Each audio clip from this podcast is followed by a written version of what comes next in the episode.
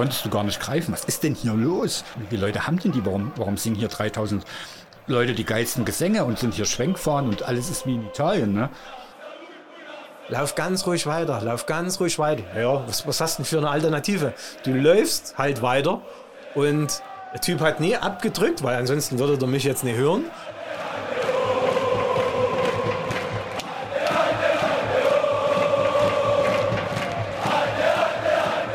Ich begrüße euch zu einer neuen Folge auf Rasen und Rängen, kurz Aufruhr. Ihr habt sicher schon mitbekommen, seit Anfang der Saison läuft unser Format nicht mehr nur in der Football Was My First Love App, sondern auch bei Spotify und überall, wo es Podcasts gibt.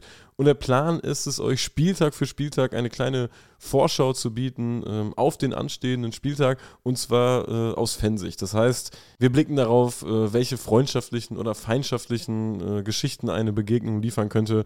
Wir blicken immer mal wieder über den Tellerrand und äh, laden uns dazu Interviewpartner ein. Das artet in der Regel nicht so aus wie dieses äh, Rumänien-Interview, was wir hier noch äh, im Petto haben. Haben wir gesagt, machen wir eventuell zum spielfreien Wochenende im Oktober. Jetzt hat sich der Urlaub äh, von mir und meinem Gesprächspartner Tim, der eigentlich noch hier mit am Start ist, an diesem Wochenende so ein bisschen überschnitten. Und dann haben wir gesagt, komm, es steht eh nicht so viel an, dann äh, knallen wir das Rumänien-Interview jetzt mal raus. Ich habe mich in Zwickau mit Ober L und Mirko getroffen und wir haben sagenhafte zweieinhalb Stunden über die rumänische Ultrakultur in den letzten 20 Jahren gesprochen. Also es geht um die ersten Besuche von Mirko und Ober L, die haben insgesamt fast 200 Spiele in dem Land gesehen. Äh, wir sprechen über die Eindrücke Anfang der 2000er. Es geht natürlich viel äh, um die äh, Rumänien-typischen äh, Themen wie Korruption, Verstrickung, diverse Neugründungen, wo man irgendwann überhaupt nicht mehr äh, durchblickt. Und die beiden liefern allerhand Eindrücke äh, aus einem Land, was äh, irgendwie ein bisschen unterrepräsentiert ist. Deshalb freue ich mich sehr äh, auf die nächsten zweieinhalb Stunden. Ich wünsche euch ganz, ganz viel Spaß mit der Folge. Möchte an der Stelle aber auch gerne nochmal auf die aktuelle Dwitzwoch-Folge verweisen. Da nimmt Tim tatsächlich ein bisschen mehr Redeanteil ein, denn äh, er berichtet von seiner neuntägigen Reise durch die Türkei. Nächsten Freitag geht es hier dann ganz normal mit einer Spieltagsvorschau weiter. Wir freuen uns, wenn ihr auch da wieder mit dabei seid und wünschen euch jetzt viel Spaß. Bevor wir anfangen, nach Rumänien zu reisen, sollen wir erstmal so grob, um reinzukommen, über das Thema Reisen sprechen? Also wisst ihr noch, warum ihr mal angefangen habt zu reisen oder was euch am Reisen fasziniert hat, dass man irgendwie dachte, ich will jetzt weiter reisen, mehr reisen, mehr erleben? Bei mir war die Reiselust, wenn ich jetzt beim Urschleim anfangen müsste, schon, ich glaube, mit sieben, acht Jahren. Das war noch zu DDR-Zeiten. Da hatten wir zu Hause so einen Atlas Länder der sozialistischen Welt. Da waren die kapitalistischen Länder, glaube ich, weggeschnitten. Und den habe ich mir schon angeguckt. Also ich glaube, das ist untypisch für einen sieben- oder achtjährigen. Und da habe ich mir schon so Routen gebastelt und natürlich auch geguckt, hey, Schweiz, warum ist denn das alles grau? Kann man da gar nicht hinfahren? Und das war schon so der Drang in jungen Jahren, mal irgendwo hinzufahren. Natürlich nicht in Kombination mit Fußball, weil das Interesse für Fußball war damals vielleicht noch selber Bolzen. Und konkret bei mir wurde es dann schon so ab 1994 habe ich ja mein erstes Auswärtsspiel gesehen mit dem FSV in Aue es gab zu dem Zeitpunkt ja nicht so eine, es gab eine Fanszene, es gab aber logischerweise keine Ultraszene und die Strukturen waren zu dem Zeitpunkt ganz anders als heute. Du bist da nicht irgendwo reingerutscht. Heute erkennst du ja das Potenzial, hey, das ist ein junger Typ, der hat was im, im Kopf, lass den mal ranholen. Ne? Du warst ja schon in so einem luftleeren Raum und auf dich gestellt. Dich hat ja niemand unter seine Fittiche genommen. Und ich bin durch Zufall im Oktober 94 auf die Zeitung Fentreff aufmerksam geworden das war für mich ja bombastisch, ne? Eine Zeitung, die nur über Aktivitäten auf den Rängen schreibt. Und das hat mich neben Fußball logischerweise interessiert. Das hat ja wohl jeden interessiert, der als Kleinkind oder als junger Erwachsener zum Fußball gekommen ist, ist als erstes der Blick auf die Tribünen. Das war jetzt bei mir auch nicht anders. Gab es in Zwickau nicht so viel zu blicken, aber der Fantreff hat dann schon so für mich, ja, mir gezeigt, was halt andere machen, dass man woanders hinfahren kann andere Spiele sich anguckt, ob es jetzt England ist oder das war schon der Begriff Groundtopping war dort auch schon äh, erwähnt. Ich will nicht sagen, dass es der Auslöser war, aber das hat mich dann nochmal ermutigt. Ja, das machen halt andere, das ist halt normal. Und ich bin ganz schnell, ich habe nicht mal bestimmt drei oder vier Auswärtsspiele vom FSV gesehen und bin dann schon zu anderen Spielen gefahren. Jetzt nahe Spiele. Also wenn jetzt eine Fahrt nach Chemnitz würde ich jetzt nicht als Reise bezeichnen oder nach Dresden. Damals gab es das Wochenendticket schon, oder das ging gerade los mit dem für 15 Mark fürs ganze Wochenende mit fünf Leuten. Also das war ja selbst für ein Taschengeld super äh, zu bezahlen. Aber eine Fahrt nach Dresden war zu dem Zeitpunkt auch schon eine größere Reise für einen 14-, 15-Jährigen, so alt war ich damals. Und dann hat das so peu à peu Gestalt angenommen. Ja, also meine Geschichte wäre auf jeden Fall analog, dass man erstmal mit dem eigenen Verein irgendwie auswärts fährt, dass man mit, mit einem Mob unterwegs ist in eine andere Stadt, du steigst in Minden um und da geht es dann zur Sache, dass, dass man das erstmal so fühlt und dann merkt man auch, wie, ja, wie spannend es sein kann, selbst äh, unterwegs zu sein, auch mal alleine im Zug zu sitzen, so einfach die Städte passieren zu lassen. Das äh, ist, glaube ich, ziemlich vergleichbar. Wahrscheinlich ist es auch bei allen Groundhoppern so, oder? Oberl? Ja, bei mir äh, ist es äh, deutlich später gekommen als bei Mirko. Also früher war ich überhaupt nicht so äh, reiseaffin, aber über den Fußball auch und über die, die Bilder, die man auch äh, gesehen hat und über die, die Kumpels, das hatten wir, glaube ich, bei dem letzten Interview 2020 schon mal aufgegriffen. Ich war Anfang 20, ich hatte als Student mehr Zeit und mich hat auch vor allen Dingen der, der Ostblock dann mehr interessiert, der, auch das wurde schon genannt, für einen schmalen Taler damals zu erreichen war. Und so hat sich das peu à peu über die Jahre mehr und mehr ausgedehnt. Aber ich habe da schon einen ziemlichen Wandel durchlaufen von einer sehr regional verwurzelten äh, Seele zu im, im Weltenbummler. Aber ich muss da noch dazu sagen, bei mir war das schon noch ein bisschen anders. Oder das war zu dem Zeitpunkt generell anders, weil Reisen war nicht so wie heute. Und auch das Fußballreisen war nicht so wie heute. Also ich rede jetzt mal so von dem Jahr 96. Du bist halt Spiele gefahren, wo halt was vermeintlich hätte was los sein können. Also du warst nicht so auf die Quote fixiert wie heute. Na, heute hast du ja ganz andere Hilfsmittel. Da fahren 16-Jährige, die haben schon 70 Länderpunkte und über 1000 Crowns und die fahren halt Sonntag Thüringen-Liga auf die Idee, wärst du damals im Leben nicht gekommen. Du hast ja als Spieler rausgesucht. Ja, Dynamo hat ein Heimspiel gegen BFC. Hm, Magdeburg spielt gegen Erfurt. Welches ist denn besser? Wie sind, wo sind die Verbindungen besser hin? Vielleicht finden, noch, finden wir noch zwei, drei andere. Was machst denn du? Was macht Man war ja schon ein bisschen vernetzt. Auch diese ganzen Doppel- und Dreier-Möglichkeiten, dass man drei Spiele an einem Tag sehen kann. Ne? Im Leben nicht auf die Idee gekommen, sich sowas zu machen. Du bist ständig immer wieder die gleichen Sachen gefahren. Und ich habe mal rausgesucht, ich war in Magdeburg allein 1997 fünfmal. Also, und das war Regionalliga. Nee, Oberliga hatten die noch gespielt, sind dann aufgestiegen, aber naja, Magdeburg spielt gegen BFC oder gegen Union war das sogar Freitagabend, fährst du halt hin, dann gegen Dynamo, damals hatten wir noch keine Freundschaft, fährst du halt hin, ne, weil Stadion ist geil, sind viele Zuschauer, Stimmung ist ganz cool und dann bist du da immer wieder hingefahren. Würde ich heute im Leben nicht mehr machen. Und das war viele, viele Jahre ging das halt so, bis du dich irgendwann satt gesehen hattest. Allerdings war ja auch noch ein bisschen mehr los angenommen, Erfurt hat gegen Magdeburg gespielt, bist nach Erfurt gefahren und hast erstmal einen Bahnhof gestellt und geguckt, ey, ne, um die Uhrzeit kommt der Zug aus Magdeburg an. Mal gucken, was ein Pöbel mitkommt. Vielleicht gibt es noch eine kleine äh, geile Keilerei mit den Bullen. Dann kommt vielleicht noch ein paar Erfurter. Und da war ja schon mal immer, es war ja schon was los. Und wenn halt nichts los war, bist du dann zum Stadion gezogen. Spätestens dort war irgendwas los. Und das hatte schon jahrelang befriedigt. Und ja, das ist heutzutage, glaube ich, nicht mehr so. Das ist vielleicht noch einfacher gewesen, damals bist du zum Stadion gegangen, hast eine Karte für sechs Mark gekauft, bist rein, es hat keinen gejuckt. Heute musst du da gucken, wie viele ne, Karten gibt's überhaupt noch, was kostet die billigste, ne, 23 Euro bloß noch äh, Gegengerade übrig. Da musst du ja noch ein bisschen aufpassen. Es hat ja zu dem Zeitpunkt kein Schwein gejuckt, ob ja. du Ultra oder zu dem Zeitpunkt gab's die Gruppe ja noch nicht so wirklich, meine zumindest, bist. Das ist halt eine andere Lebenswelt gewesen. Und die Wahrnehmung ist ja auch anders, wenn man damit startet als wenn du das genau das gleiche Spiel, wenn du das jetzt gucken würdest, dann hättest du ja auch nochmal eine ganz andere Wahrnehmung, weil man schon selbst so viel gesehen hat. Also sind ja auch meistens so die ersten Touren, wo man noch alles Mögliche weiß, einfach, ne?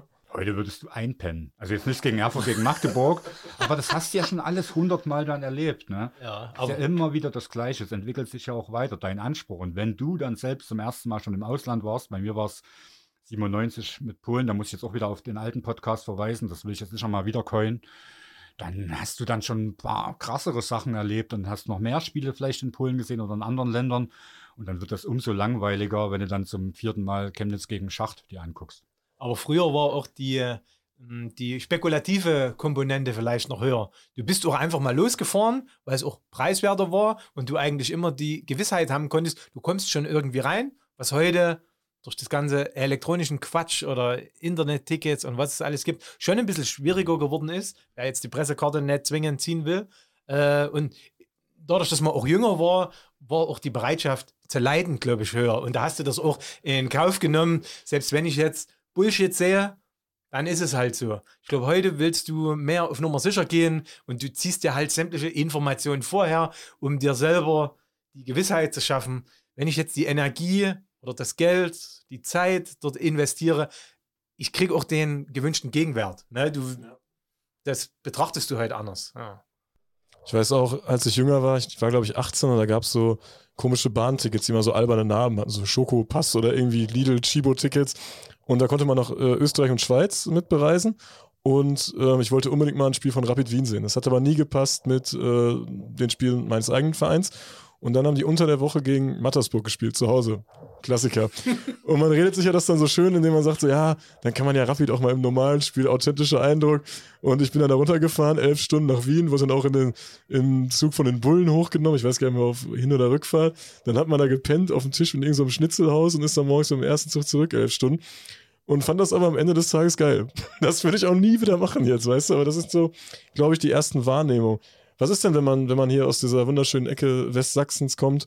Ähm, was sind denn so die ersten Grenzübertritte, die man, die man wagt? Ja, bei mir war es Polen. Sind wir wieder beim Thema. Dann habe ich, hab, ich musste nachgucken, weil ich, ich konnte es nicht mehr ganz so richtig chronologisieren. Mein erstes Auslandsspiel war Österreich, Salzburg. Aber auch das war halt, es war 97, war noch im alten Stadion, Lehen, gibt es ja heute nicht mehr. Ich weiß gar nicht, was damit passiert ist, abgerissen, stehen wahrscheinlich Häuser.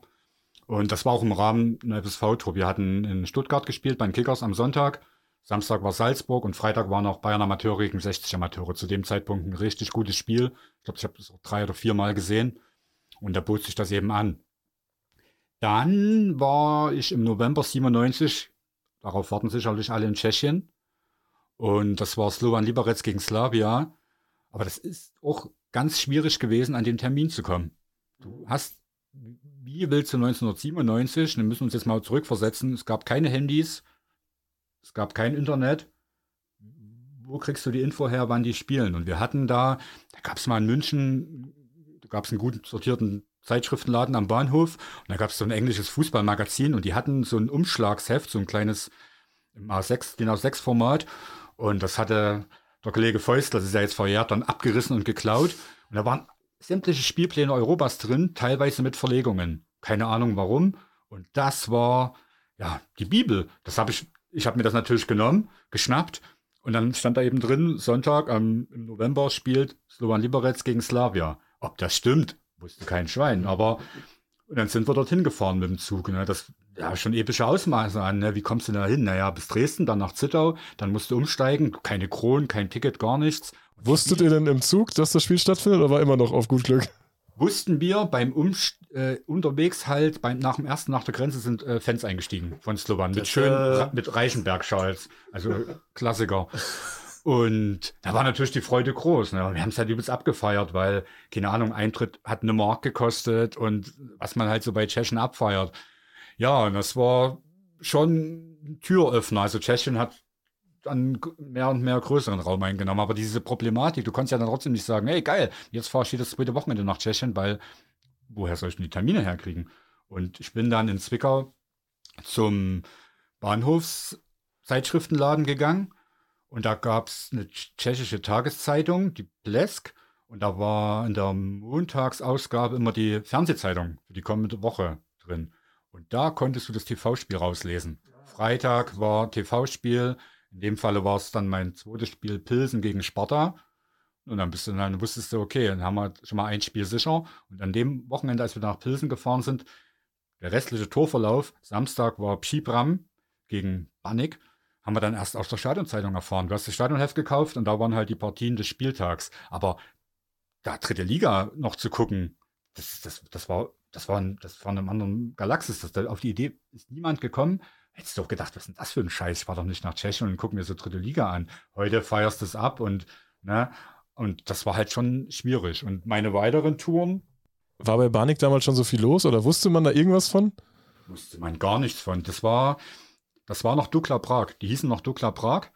die sind ja dann mit in Spartak, nee, nicht Spartak Pribram, das ist ja der andere Verein, in, ja, in das, egal, Pribram übergegangen und das Stadion war auch noch nicht so wie heute. Und um auf die Gegengerade zu kommen, musstest du durch den Gästeblock laufen. Und wir sind dann noch ein bisschen im Gästeblock hängen geblieben und haben, da waren 80 Gäste ungefähr mit, haben uns auch zu denen gestellt, haben abgefeiert, das FC, FCB, FC Banik, Ole, die haben sich dort ein bisschen mit Charles verprügelt, das haben wir dann auch später alles nachgeäfft, als wir wieder zu Hause waren. Also da ab, vorher gar nicht gewusst. Also Banik Ostrava kanntest du vom Vereinsnamen, aber hast dir überhaupt kein Bild gemacht. Vielleicht die Vereinsfarben, ne? Hast du noch am ehesten gekannt. Dann ging es bei mir weiter. Jetzt äh, endlich dein Metier, Belgien. Ja, war aber auch dem Zufall geschuldet. Wir hatten in Wattenscheid gespielt, war April 98. Und dann hast du ja natürlich in Fanzines damals schon gelesen, Belgien ist geil. Da muss man halt mal unbedingt gewesen sein. Und bietet sich ja an, wenn du in Wattenscheid spielst. Aber auch nächste Problematik, gab ja kein Euro. Wo kriegst du denn diese belgischen Franc her? Völlig unbedarft. Wir sind da drüber gefahren, kamen auch noch zu spät, wir konnten nicht tanken. Wir sind, fährt man, glaube ich, durch Holland, weil wir ja keine Gulden dabei hatten. Wieder zurück nach Deutschland, für D-Mark getankt, weil noch einer am Auto meinte, in Belgien ist es noch teurer. Und also wirklich wie die letzten Trotteln. Und in Genk am Stadion angekommen, das Spiel lief schon gegen Antwerpen. Geiles Spiel, übrigens noch im alten Stadion. Und wir hatten kein Geld. Ich hatte eine, äh, ein wichtig aussehendes Dokument dabei und wir sind einfach, haben das vorgezeigt, sind so fünf, der Ordner wusste gar nicht, wie ihm geschieht, durchgerannt, auf den Stehplätzen verschwunden. Und um die Geschichte abzurunden, dann nachts nach Hause gefahren. Ich denke mal, dass wir früh um sechs und sieben zu Hause waren. Vier Stunden später nach Teplice gefahren, wieder gegen Slavia. Und sind dann aus Unwissenheit im Gästeblock gelandet. Hat natürlich auch wieder niemanden gejuckt. Und während wir im Stadion waren, wurde uns das Auto, die Seitenscheibe eingeschlagen, um so ein geiles Radio mit Kassettendeck, war halt zu der Zeit so zu klauen. Na, dann durften wir noch ohne Scheibe nach Hause fahren, haben das mit einer Mülltüte so notdürftig geklebt. Es gab ja noch Grenz Grenzkontrollen, wurden noch ausgelacht vom Grenzheini. Ja, vom Grenzheinis. Und das war halt wirklich, das waren halt aber auch Abenteuerfahrten. Das war wirklich eine andere Welt. Heute nach Teplice, das macht ja jeder Ne? Das ist ja da müssen sie mich dafür bezahlen, dass ich heute noch nach Tablets fahre. Ja. Eben, aber das war damals eben noch ein Abenteuer. Ja, ja. Bist da hingefahren, hast alles entdeckt, wusstest nicht, was kommt auf dich zu. Ja, das Abenteuer vor Ort lässt sich jetzt, ne, ist jetzt nicht so riesig gewesen. Und das letzte bei mir war dann, nee, die letzten zwei Punkte waren dann bei mir im November auch 98 Ungarn. Da kommen wir bestimmt später nochmal gesondert drauf zurück. Und da haben wir ganz klassisch einen Dreier gemacht in Budapest. Und dann habe ich natürlich auch Italien für mich entdeckt. Also ich musste dann unbedingt mal nach Italien fahren. Das war Ende des Jahres. Auch hier wieder, woher kriegst du die Ansetzungen? Gazzetta dello Sport gab es aber in Zwickau am Bahnhof. Dann hast du die Montag, die Montagsausgabe gab es am Dienstag. Dienstag dahin gerannt, das Ding gekauft. So hast du mal geguckt, wer spielt denn? Und dann bist du Serie A und Serie B Spieler. Es war Verona Derby war bei mir, Brescia gegen Monza und dann abends noch Inter gegen Roma. Naja, hat man das auch mal weggehabt. Und das war ja, das war halt auch geil, also, dass man das halt geschafft hat, dass man dort war mit 18, ja, waren wir ungefähr. Und das waren so meine ersten Schritte in die große, weite Welt. Ich kenne noch diese Stories, dass viele, viele Groundhopper, die das schon länger machen, die hatten immer beim Kicker angerufen. Da gab es da gab's direkt eine, eine, also ich nenne es jetzt Sekretärin, aber es hat wahrscheinlich offiziell einen anderen Begriff gehabt. Die Dame hatte einen Namen, den ich jetzt verlegt habe. Und richtige Die Hard Groundhopper kannten den Namen aber und die hatten auch die Durchwahl von, von der guten Frau. Und die haben dann vor Wochenenden manchmal in Nürnberg beim Kicker angerufen und haben sich dann durch einen Telefonhörer mit einem Stift und einem Zettel in der Hand durchsagen lassen, was in speziellen Ligen gerade für Spiele sind. Und was bei mir auch noch eine Quelle war, der ARD-Videotext. Weil die haben, die haben irgendwann dann auch, die haben eine Zeit lang, vielleicht bis Mittwoch oder Donnerstag, haben die die Ergebnisse von dem vorhergehenden Wochenende drin stehen gehabt. Und dann hatten die aber auch ab Donnerstag dann irgendwann die Ansetzung für das kommende Wochenende zeitgenau drin stehen. So, das, äh. Zum, zum, zum Thema Quellen. Aber das war dann auch erst später. Also ich Ja, glaube, ja. so 98 war das noch Nee, nicht 98 bestimmt nicht. Da war, es war vielleicht schon drin im Videotext, Mhm. aber du konntest ja dann nicht bis Donnerstag immer warten. Ja, das du ist wusstest, richtig, Ja. ja. Aber der Anspruch war auch viel niedriger. Also wenn du eine Tour gemacht hast nach Italien und dann war vielleicht mal Samstag kein Spiel, dann war das eben so. Heute ist ja das alles schon zwei Monate vorher, ne? Ja, wir müssen an dem Samstag auf jeden Fall den Doppler machen. Und am besten Fall ne, Sonntag noch um 11 ein Spiel rausfinden Und das muss halt alles passen und wir buchen jetzt schon die Züge, wir reservieren uns schon alles. Und der Anspruchsgedanke ist heute viel, viel höher als damals. Du bist halt hingefahren, hast gehofft, dass es mit Fußball in irgendeiner Weise klappt. Und dann warst du halt zufrieden, weil du wusstest, es geht ja auch gar nicht anders. Ich kann das ja auch gar nicht anders managen. Zugfahrkarten ne, und Hotelübernachtungen was man sich damals einen Wolf gesucht hat, um ein Hotel zu finden, ist ja heute auch viel billiger. Gehst du bei Booking? Booking, das ist doch ein gutes Stichwort, um sich hier aus der Nachbearbeitung einmal kurz einzuschalten. Es werden wahrscheinlich nicht alle wissen. Wir haben einen eigenen Dwitzwoch Aufruhr Booking Link und wenn ihr diesen Link anklickt, ihr findet den in den Show Notes und beispielsweise ein Hotel bucht, dann erhalten wir eine kleine Provision. Das geht auch, äh, wenn ihr App-Nutzer seid, wenn ihr irgendeinen Genius-Status habt. Einfach Link klicken, buchen. Ihr habt keinen Nachteil, wir bekommen eine kleine Provision und können äh, unser Projekt hier weiterhin realisieren.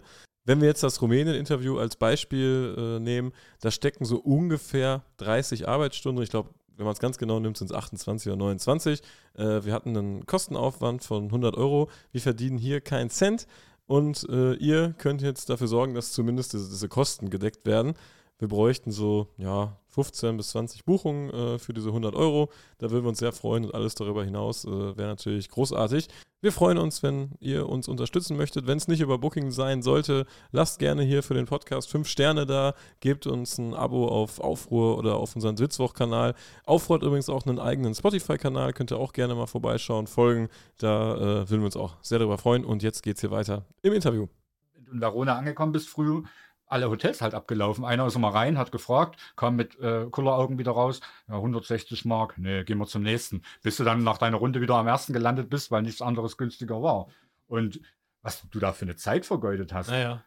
Heute würden sie dich auslachen, wenn du mit einer überschaubaren Ausbeute nach so einem Wochenende oder Zeitraum X zurückkommst. Aber früher war das halt, da war ja auch die Reise wahrscheinlich. Und ich bin in einem neuen Land, gerade in der Anfangszeit ist ja auch die nicht fußballrelevante, sag ich mal, dieser Mehrwert, dass du in einen anderen Kulturraum kommst, der ist ja für dich als junger Mensch auch noch viel wichtiger. Wenn du natürlich dann zum zehnten Mal nach Polen fährst oder nach Tschechien oder so, dann das, das schleift sich alles ganz schnell ab. Aber als junger Mensch irgendwo in einem fremden Land zum ersten Mal sein, das ist ja alles, ist alles super interessant und da ist das vielleicht auch nie so wichtig, dann oder es war damals de facto auch nicht so wichtig, dann zurückzukommen und irgendeine exorbitante Spielzahl rückmelden zu müssen. Ich glaube, das sieht heute anders aus. Ja. Ja, dieser, dieser Wettbewerbsgedanke, dieser völlig idiotische Wettbewerbsgedanke, der den Leuten, die sich dem unterwerfen, auch eigentlich viel dieser Faszination auch raubt, weil die ja von den Ländern auch nichts mitbekommen. So, weil die ja nur von Ground to Ground, wo sie vorher im Internet die Ansetzung gefunden haben, die hechten ja nur dort von dem einen Platz zu dem nächsten und sehen halt nicht die, die schöne, blonde, schwedische Frau im Stadtzentrum, so, wo du vielleicht früher mehr Zeit dafür hast. Aber das machst du doch selber. Wenn, natürlich. Wir gucken ja auch, wenn wir eine Tour planen, da müssen halt Jetzt, viele ja. sein und da suchen wir das ganze Internet durch, das um 11 Sonntag Natürlich. noch Weil wir ja auch bescheuert sind. A-Jugendspiele in Rumänien stattfindet und gucken uns dort Natürlich. die letzte Gülle an, wo eine Ja, ich Schaf weiß, worauf du hinaus willst. Schafherde fast noch den Platz äh, zertrampelt. Machen wir genauso. Wir sind Aber es ist so dumm. geworden. Aber es ist dumm. Man muss, sich, man muss sich immer mal dran erinnern, dass das, was man macht, auch ziemlich dumm ist. Weil diese, also, äh, ja, das ist schon. Das äh, ist dumm. Ja, okay, schön. Dann, muss man's, dann haben wir es jetzt mal gesagt. Auf der letzten Tour, wir haben nichts gegessen, wir haben kaum geschlafen, du warst nur unterwegs ja. und hast eigentlich nichts gesehen, außer irgendwelche Gülle. Elend. Ja. Und wenn wir jetzt die Zeit 20 Jahre zurückdrehen, ähm, irgendwann dachtet ihr euch dann, ja, Rumänien wird, Rumänien wird das nächste Land. Wie kommt man darauf? Wie plant man sowas? Wie war das vor 20 Jahren? Ich habe das selbst mal für mich nachgeguckt, wie, wie wir überhaupt darauf gekommen sind. Und ich habe da so zwei Handlungsstränge entdeckt. Der eine ist ganz dünn. Es gab 1900, ja, es gab ab Mitte der 90er ein Magazin bei Legia, Nascha Legia hieß das. Das war so eine Mischung aus Vereinszeitung und Fanzine. Konnte man am Bahnhofsbuchhandel, in Polen gibt es den ja gar nicht, aber so in Zeitschriftenläden kaufen. Und die haben jetzt nicht nur über die Legia-Spiele berichtet, über die Aktivitäten in der, innerhalb der eigenen Szene, sondern auch über den viel zitierten Tellerrand geblickt. Und da bin ich auf eine Ausgabe im Jahr 99 gestoßen, wo über Rumänien geschrieben wurde. Gab nicht so viele Infos, ich kann mich auch nicht mehr eins zu eins an den Artikel erinnern, aber es waren auf jeden Fall ein paar Bilder zu sehen von Choreografien und Pyro.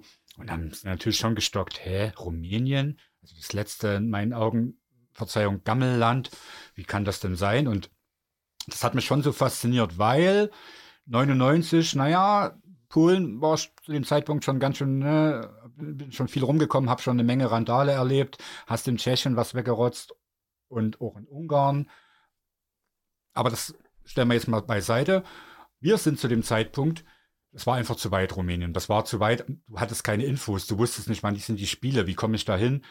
Wir sind dann als nächsten Schritt, was, wir gerade mit, was du ja gerade mit Tschechien schon so erzählt hast, so in Richtung Ungarn geschwenkt.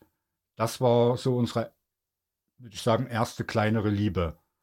Und bei mir war das so, 98, hatte ich gerade schon gesagt, hatte ich da mal drei Spiele in Budapest gesehen, dann war ich 99 nochmal bei Dürr gegen Diostür und FC Startlauf, falls ihn hier noch jemand kennt, die haben in Czechoslowakia gespielt gegen Fradi.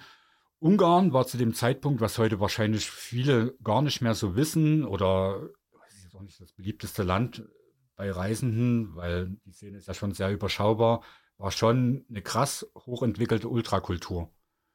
Ich hatte mal einen Podcast, eine Ausgabe vom Twitzwoch gehört, da war der Tim, hat Videoton auswärts, ich glaube bei Waschasch oder so gesehen, da will ich von den Socken über die gute Stimmung. Und da dachte ich mir, Mensch, Tim, das musst du eigentlich wissen, weil ja, weil Ungarn seit Mitte der 90er eine krasse Ultrakultur hatte. Also jetzt nicht nur Ferencvaros oder Újpest, sondern auch so kleinere Vereine, also vermeintlich kleinere, Debrecen, Videoton natürlich, Bioskör. Das haben wir so ein bisschen für uns entdeckt. Wir sind dann oft hingefahren und ich hätte jetzt gesagt, gefühlt jede Woche. Und ich habe das mal nachgeschaut. Es gab's, ja. Es gab's. Wir sind, ich bin März 2002, Mitte März 2002 bis Mitte Mai 2002 war ich sechsmal in Ungarn. Also okay, fünfmal beim Fußball, einmal auf Durchreise zum Belgrad Derby, aber du warst ja dann wirklich jede Woche da unten. Und das lief meistens so ab Freitag irgendein Gammelkick in Bayern und dann runter. Hotel hatten wir nicht, wir haben beim Puma Bernd in Eger uns einge eingebucht mhm. und wir haben das halt abgefeiert, weil es gab das Fanzine Drittes Felidö da waren viele bunte Bilder drin. Es gab es einmal im Monat. Wir hatten unseren Stammladen, so einen Ultraladen in, am Yugati Pu. Da haben wir das gekauft, sind extra da nach Budapest rein, weil das Heft musstest du halt haben. da gab ja sonst auch keine Infos. So richtig. Internet gab es schon so leicht, aber das war halt das Ding. Ne? Und wir haben uns da, gerade der Kollege Wirti, wir haben uns da so richtig reingesaugt. Konntest kein Wort lesen, weil die Sprache ist mir auch heute noch ein Rätsel. Aber du hast dich eben damit beschäftigt. Du kanntest alle Gruppen, wusstest, äh, alle Vereinsnamen, hast schon so ein bisschen ein Gefühl dafür gehabt, wo könnte was los sein. Und da war ja eine Menge los. Und wir müssen jetzt wieder vergleichen mit Deutschland. 2002, da gab es ja noch nicht mal überall Ultrasgruppen. Und die, die es gab, mit Verlaub, ne, das ist ja nicht vergleichbar mit heute. Und da bist du halt da runtergefahren und dann hattest du dort Choreos. Ja, Pyro vielleicht nicht so im krassen Ausmaß, aber du hattest auch gute Stimmung, gute Melodien. Die Ungarn waren extrem auf Italien äh, geeicht. Die sind doch öfters, das war in dem Philippe auch annonciert, die haben halt Touren nach Italien dort annonciert. Und da konnten halt mit dem Kleinbus oder mit dem Bus Leute zu Fiorentina gegen Milan fahren und haben sich das dort halt angeguckt, haben sich Inspiration geholt und haben die mitgebracht. Und das hat sich natürlich alles in der Stadionkultur wiedergespiegelt. Und wir haben das dann auch ein bisschen uns als Inspirationsquelle genutzt, weil die hatten oftmals teilweise 100 Leute im Block. So, das passte dann analog zu Zwickau. Und wir haben es trotzdem geschafft, den ganzen Block zu verhüllen mit einer ästhetischen Choreografie. Und da haben wir uns eine Menge abgeguckt. Also es hat uns einfach begeistert. Und somit war Ungarn jetzt nicht nur geografisch für uns der Weg nach Rumänien, weil du dann aber auch dort nach einem gewissen Zeitpunkt alles so abgefrühstückt du hattest. Die Szenen alle gesehen. Hatte, ne? ja. Ich habe auch nochmal nachgeguckt, wir waren, ich glaube, bis 2002 war ich viermal beim Budapester Derby. Also das immer bei Ferenc Varos habe ich das gesehen. Das war auch da, zu dem Zeitpunkt war das noch nicht so hopper überlaufen. Es gab viele äh, Fußballtouristen aus Osteuropa, aus Slowakei. Ich habe dann im Zug, glaube ich, oft mit dem Zug hingefahren, hat man dann diese so bis sogar kennengelernt. Und aber das Budapest Derby, keine Ahnung, 2000 oder 2001, das war schon das große Ding wie vielleicht heute Belgrad. Also für mich zumindest, wo du halt hinfahren musstest, wo es immer was zu, zu sehen gab an der U-Bahn-Station, als Újpest ankam. Das war ja mit Ansage, dass, es dort, dass es dort scherbelt. und ja, Ungarn war halt auch so ein schönes Land. Es war halt günstig, muss ich jetzt ne, ehrlich sagen, das ist immer wichtig, dass es halt billig ist für einen schmalen. Ja, damals hat sie auch nicht so viel Geld gehabt, aber nach Ungarn zu fahren heute ist ja, ist ja ein Lacher. Da gab es aber auch damals noch Grenzkontrollen. Du musstest dann, Ja. du wusstest nicht, wie lange brauchst du. Da stehst du ja bei den Tschechen, der Slowakei, dann Ungarn. Es hat auch schon ganz schön Zeit immer in Anspruch genommen. Wieder Hotel konntest du nicht online buchen, äh, musste gucken, dass es irgendwie klappt. Es war jetzt auch schon noch, noch eine größere Reise. Also es ist nicht so ein Bums wie heute. Ne? Und auch eine tägliche Sportzeitung gehabt mit einer MZD Sport, wo du auch noch ein paar Ansetzungen gefunden hast. Und der, der Punkt Preis, Preisniveau, da wurde gerade eben schon genannt, die, die schönen, die schönen Snitchel Sandwich, die du da im, im Stadion bekommen hast und so, das war, das war nice. Äh, good, clean fun für eine Zeit lang, bis auch das zu langweilig wurde und dann geht man halt noch den Schritt weiter und landet letztendlich im Lande des Nikolai Ceausescu oder den gab es natürlich dann schon nicht mehr, aber es war dann quasi nochmal 200, 300 Kilometer weiter in nach, in nach Budapest, bist du dann in Arad und bist in Rumänien angekommen. Dann sind wir bei unserem Thema heute. Ha? Habt ihr das mal auf so einer Autofahrt beschlossen? Jetzt geht's nach Rumänien. Wa- Was gab's irgendwo den, wisst ihr das noch? Also ich glaube, der Otsch hat mir mal irgendwann äh, gesagt, Mensch, ich habe ich hab Bilder gesehen. Aber ich glaube, das war dann schon im Internet oder in irgendeinem Fanzine, glaube ich, von Dynamo Bukarest im Winter mit Schnee im Stadion in Bakau mit, mit, mit tausenden Away-Fans. Ja, das ist dann nicht normal. Das, das, das müssen wir uns doch mal angucken. Guck mal das Wetter an. Und jetzt, trotz dieser Widrigkeiten, die fahren, und das sah ja alles schon so ein bisschen italienisch angehaucht aus, so, so von den Bildern, so rein von der Optik. Und irgendwann reifte dann der Gedanke, da müssen wir mal hin. Du warst ein halbes Jahr eher, Mhm. glaube ich, schon mal Ja. mit unserem Dresdner äh, Gott schon mal vor Ort, hä? Mit, dem- mit dem Haufi, hä? oder? ja, der war schon da. Ich bin mit dem MV angereist. Aha. Soll ich erzählen? Ja. Kann mich nicht mehr erinnern, wie der Gedanke kam. Also ja, klar, definitiv grob betrachtet, wir mussten weiter. Und in Zwickau war es aber auch schon so, dass eine Menge Leute nach Italien gefahren sind. Also richtig viele. Und viele Spiele. Häufiger wahrscheinlich als wir nach Ungarn. Aber Italien war mir immer ein bisschen zu teuer. Das war extrem teuer. Das sind wir wieder bei der Problematik. So eine blöde Hotelübernachtung, 40 Mark, Eintritt, ist auch nicht immer günstig in Italien bekanntlich. Und ich war ja eh viel mehr so auf Polen geeicht und Osteuropa, na, es hat mich ein bisschen mehr angezogen. In Italien, aus Italien hast du ja in der Match Live gesehen. Da kanntest du doch super Tifo. Da gab es jetzt schon ins Internet 2002 genug Bilder. Ja, da waren, das war so ein, ich will nicht sagen Massentourismus, aber da sind ja alle hingefahren. Das war ja auch nicht, nicht so schwer. Und Rumänien war noch schon die große Unbekannte. Ich wusste von niemandem, der dort eine Ahnung hatte. Ich hatte noch nie einen Artikel drüber gelesen. Und ja, da hatten wir uns eines Tages den Mut gefasst. Es war Osterwochenende. Habe ich gesagt, MV, wir machen das. Wir fahren jetzt nach Rumänien. Der hat gesagt, oh, total gut, ich komme mit. Der hat sich auch dann da nichts groß gekümmert. Das habe ich dann natürlich alles gemacht. Und auch wieder die Problematik mit den Spielen. Ich habe online Videotext im Internet aufgerufen. Und weil die hatten Homepages, die Vereine, aber da war halt nichts aktualisiert. Ja. Aber wer hatte 2002 in Rumänien Internet und guckt dann, wann spielt denn heute mein Rapid? Interessiert ja kein Schwein. Und dann konntest du über einen Videotext dann Anfang der Woche so langsam die Partien rausfinden. Und wir wären so oder so gefahren. Du fährst halt einfach hin. Aber das war ja in dir drin. Du wusstest ja, ne, Großplan kann man eh nicht. TV Romana hatte quasi eine Internetseite und du konntest über die Internetseite deren Videotext aufrufen. Die hatten dort so einen Modulator eingebaut und dort konnte man die Ansetzung Mhm. finden. Ja, das weiß ich noch. Ah. Die Problematik war auch zu dem Zeitpunkt das Reisen. Das hat man gerade schon so mit den Hotels ein bisschen angerissen. Züge waren auch teurer. Vielleicht nicht unbedingt finanziell betrachtet, aber du konntest ja im Voraus nichts buchen. Heute buchst du dir ne, über die Deutsche Bahn Sparpreis nach Budapest. Wenn es zu deinem Zeitpunkt zu teuer ist, guckst du mal, vielleicht kann ich am nächsten Tag oder erst dir die Verbindung ein bisschen um. Da kommst du für 39,99 Euro hinter, runter. Es ging aber damals nicht. Aber dafür hat man beschissen. Bei diesen Eurodomino oder wie das damals hieß, da hat man die, die, die Daten dort mit Bleistift oder sowas reingeschrieben und die konntest du ja für drei, vier oder fünf Tage, glaube ich, kaufen. Ja. Und du, die, die, die Füchse, die es damals schon gab, die haben dann halt, wenn die an den richtigen Schaffner gekommen sind, der dann nicht so genau geguckt hat, mit welchem Stift, du musstest immer selber eintragen, für welches Datum das Ticket jetzt auch gilt. Und wer halt klug war, hat dann aus der 3 wieder eine 8 gemacht. Und also so diese, diese kleinen kriminellen Tricks, wo man Aber das quasi. hat, das hat ja in Ungarn nicht funktioniert, weil in die Ungarn scheiß Ungarn waren Ja. immer schon Und ziemlich hinterher. lagen Genau. uns ja. da eben ne, direkt dazwischen und wir Die- mussten für Ungarn Euro-Domino holen, aber es ging Mhm. ja auch schon mit den Zugverbindungen los. Wie machst du das halt? Ich hatte aber schon seit Jahren ein Kursbuch zu Hause in Deutschland und Ausland. Also das Auslandskursbuch war eigentlich mein Lieblingsbuch. Wenn ich in der Schule ins Poesiealbum, Lieblingsbuch, Kursbuch Ausland. Ich kannte das auch besser als am Bahnhof bei uns. Also die haben dort manchmal drin rumgeblättert, da wusste ich schon, hier, guck mal, Seite 260, da ist es halt drin.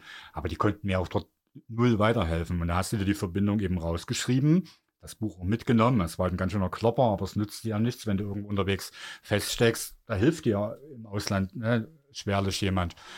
Und wir haben uns dann auch, du bist nach Krasnice gefahren und nach Sokolov, ist von uns eine anderthalbe Stunde mit der Länderbahn. Dann hast du dir ein Ticket geholt bis zur ungarischen Grenze, Komarom, Komarno, Rübergelaufen. bist über die Donau gelaufen, zum ersten ungarischen Bahnhof rüber, hast du dann dort das Ticket geholt. Oder in dem Falle haben wir uns vorher, weil wir es halt wussten, dass es in Ungarn eh nicht klappt, weil du kannst, du konntest nicht von Budapest mit einem Nahverkehrsticket bis zur rumänischen Grenze fahren und in dem Zug dann bleiben und nach der Grenze weiterlösen. Die haben dich rausgehauen. Mhm. Diese Tickets, die nur innerländischen Tickets waren in diesen vermeintlich internationalen wichtigen Zügen eben nicht vorgesehen. Und du hast da, glaube ich, auch mal eine Nacht irgendwo verbracht deswegen. Und wir haben das gewusst, oder ich habe es vermutet, und haben wir uns schon vorher ein Eurodomino für Rumänien und für Ungarn geholt. Ging immer noch, aber finanziell war das noch im Rahmen. Aber du hattest halt auch die Gewissheit, ich komme dort unten an und ich sehe halt auch wenigstens zwei oder drei Spiele sogar. Mhm. Und, aber das war schon im Vorfeld, du musstest dich echt ganz schön kümmern und nicht nur im Internet ein bisschen rumklicken. Dauert heute auch alles lange, weil du fünfmal alles prüfst und checkst und nachguckst. Aber damals alles noch mit Zettel und Stift gemacht. Ja, und dann sind wir dann auf diesem Wege mit Grenzübertritten. Wir waren dann noch in Ungarn, haben noch in unserem bis dahin Lieblingsland, es wurde dann an dem Wochenende abgelöst, noch zwei Spiele geguckt, Tatabanya und Gör, und sind dann mit dem Nachtzug bis Bukarest gefahren. Das war unser erster Aufenthalt. Also die Zugfahrt war schon krass, weil es stiegen unterwegs dann auch ein paar Kinder ein, die vielleicht acht, zehn, zwölf Jahre, verschätzt man sich immer leicht waren. Die hatten uns dann angebettelt. Der MV hatte denen eine Packung Kekse gegeben und dann haben sie sich um die Packung Kekse geprügelt. Ist vielleicht lustig, aber da denkst du schon, pff, wo sind wir denn hier gelandet? Und du hast auch nach links und rechts aus dem Fenster geguckt, mal abgesehen von den geilen Landschaften so um Braschow und so, hast du schon gesehen, oh, hier liegt einiges im Argen, ne? wenn die Dächer nicht gedeckt sind und dort ständig Pferdekutschen fahren und die alten Karren dort rumballern. Naja gut, das war jetzt nicht überraschend, wir wussten ja, es ist halt Rumänien. Und Bukarest, ja, es war schon so, wie man sich das vorstellt. Wir haben es am Anfang gar nicht so gecheckt, weil der große Gott, BRB Haufi, hat schon auf uns gewartet. Der hatte früh schon ein Zweitligaspiel weggeflext. Und wir sind dann auch direkt zum Fußball gegangen. Das erste Spiel war national gegen Arkes Pitest. Und das war so genial. Also es war Heimseite mal ausgeklammert, waren 500 Gäste mit, mit den geilsten Fahnen, alles so auf Italienisch und Forza und geniale Stimmung, wie man sich das halt so in Italien vorstellt. Und ich dachte wirklich, ich bin im falschen Film. Das war, wie man sich erhofft hatte. Und das genau das ist halt eingetreten. Naja, und dann waren wir abends noch in Ploiești, Astra Ploiești gegen CAU Lul Piatra Neamt. Also war jetzt kein, kein Kracher, aber das Stadion gibt es, glaube ich, nicht mehr.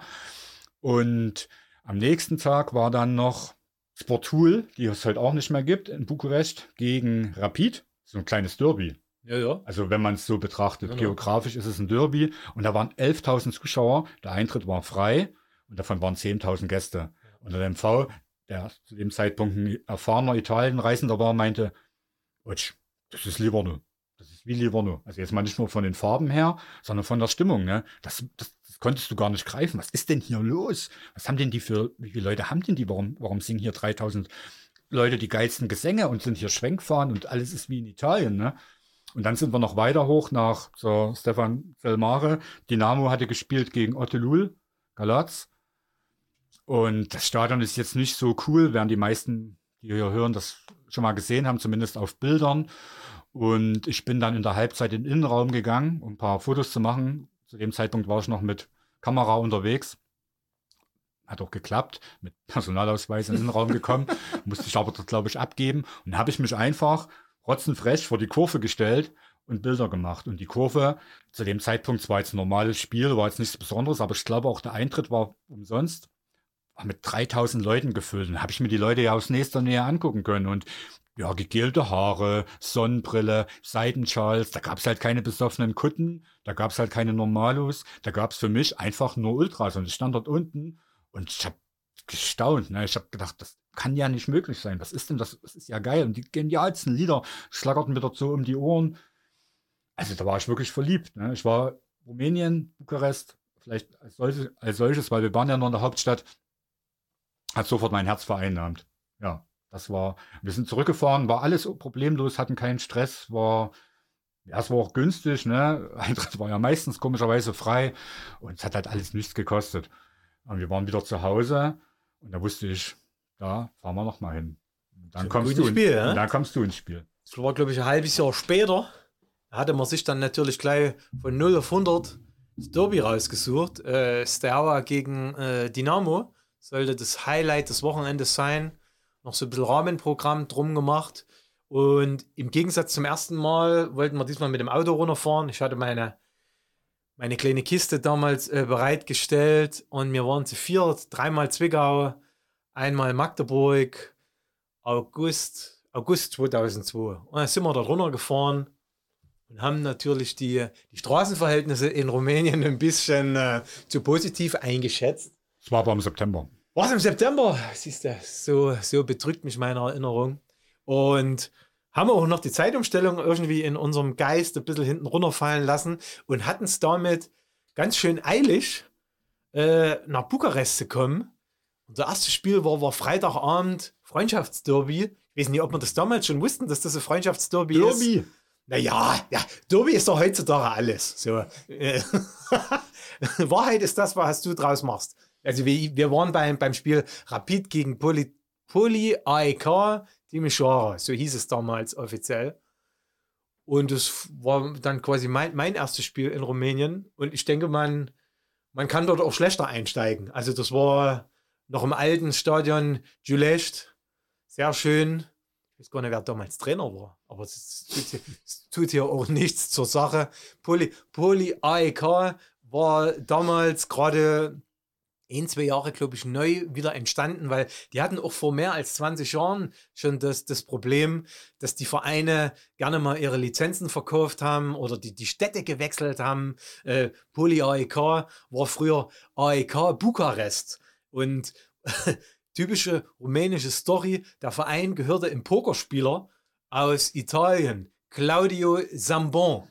Und der hat natürlich auch überlegt, als, als guter Pokerspieler, wie kann er seine Gewinnmarge äh, erhöhen. Und da ist er auf den Trichter gekommen, na weißt du was, wenn ich diesen Verein nach Timișoara umsiedle, dort gibt's Dort gibt es eine große Fanschar, eine loyale Fanschar und die hatten zu der Zeit keinen Erstligisten. Und dann nenne ich halt den Verein einfach Polyaik um und gebe der Stadt wieder einen Erstligisten. So. Und ja, 2002 war da Friede, Freude, Eierkuchen. Die Fans haben, haben den Verein auch zu dem Zeitpunkt als ihren Verein angenommen. Das sollte sich ein paar Jahre später dann auch dramatisch ändern. Und ich weiß nicht, wie das dort ausgegangen ist, aber das war natürlich supportmäßig auch rapid.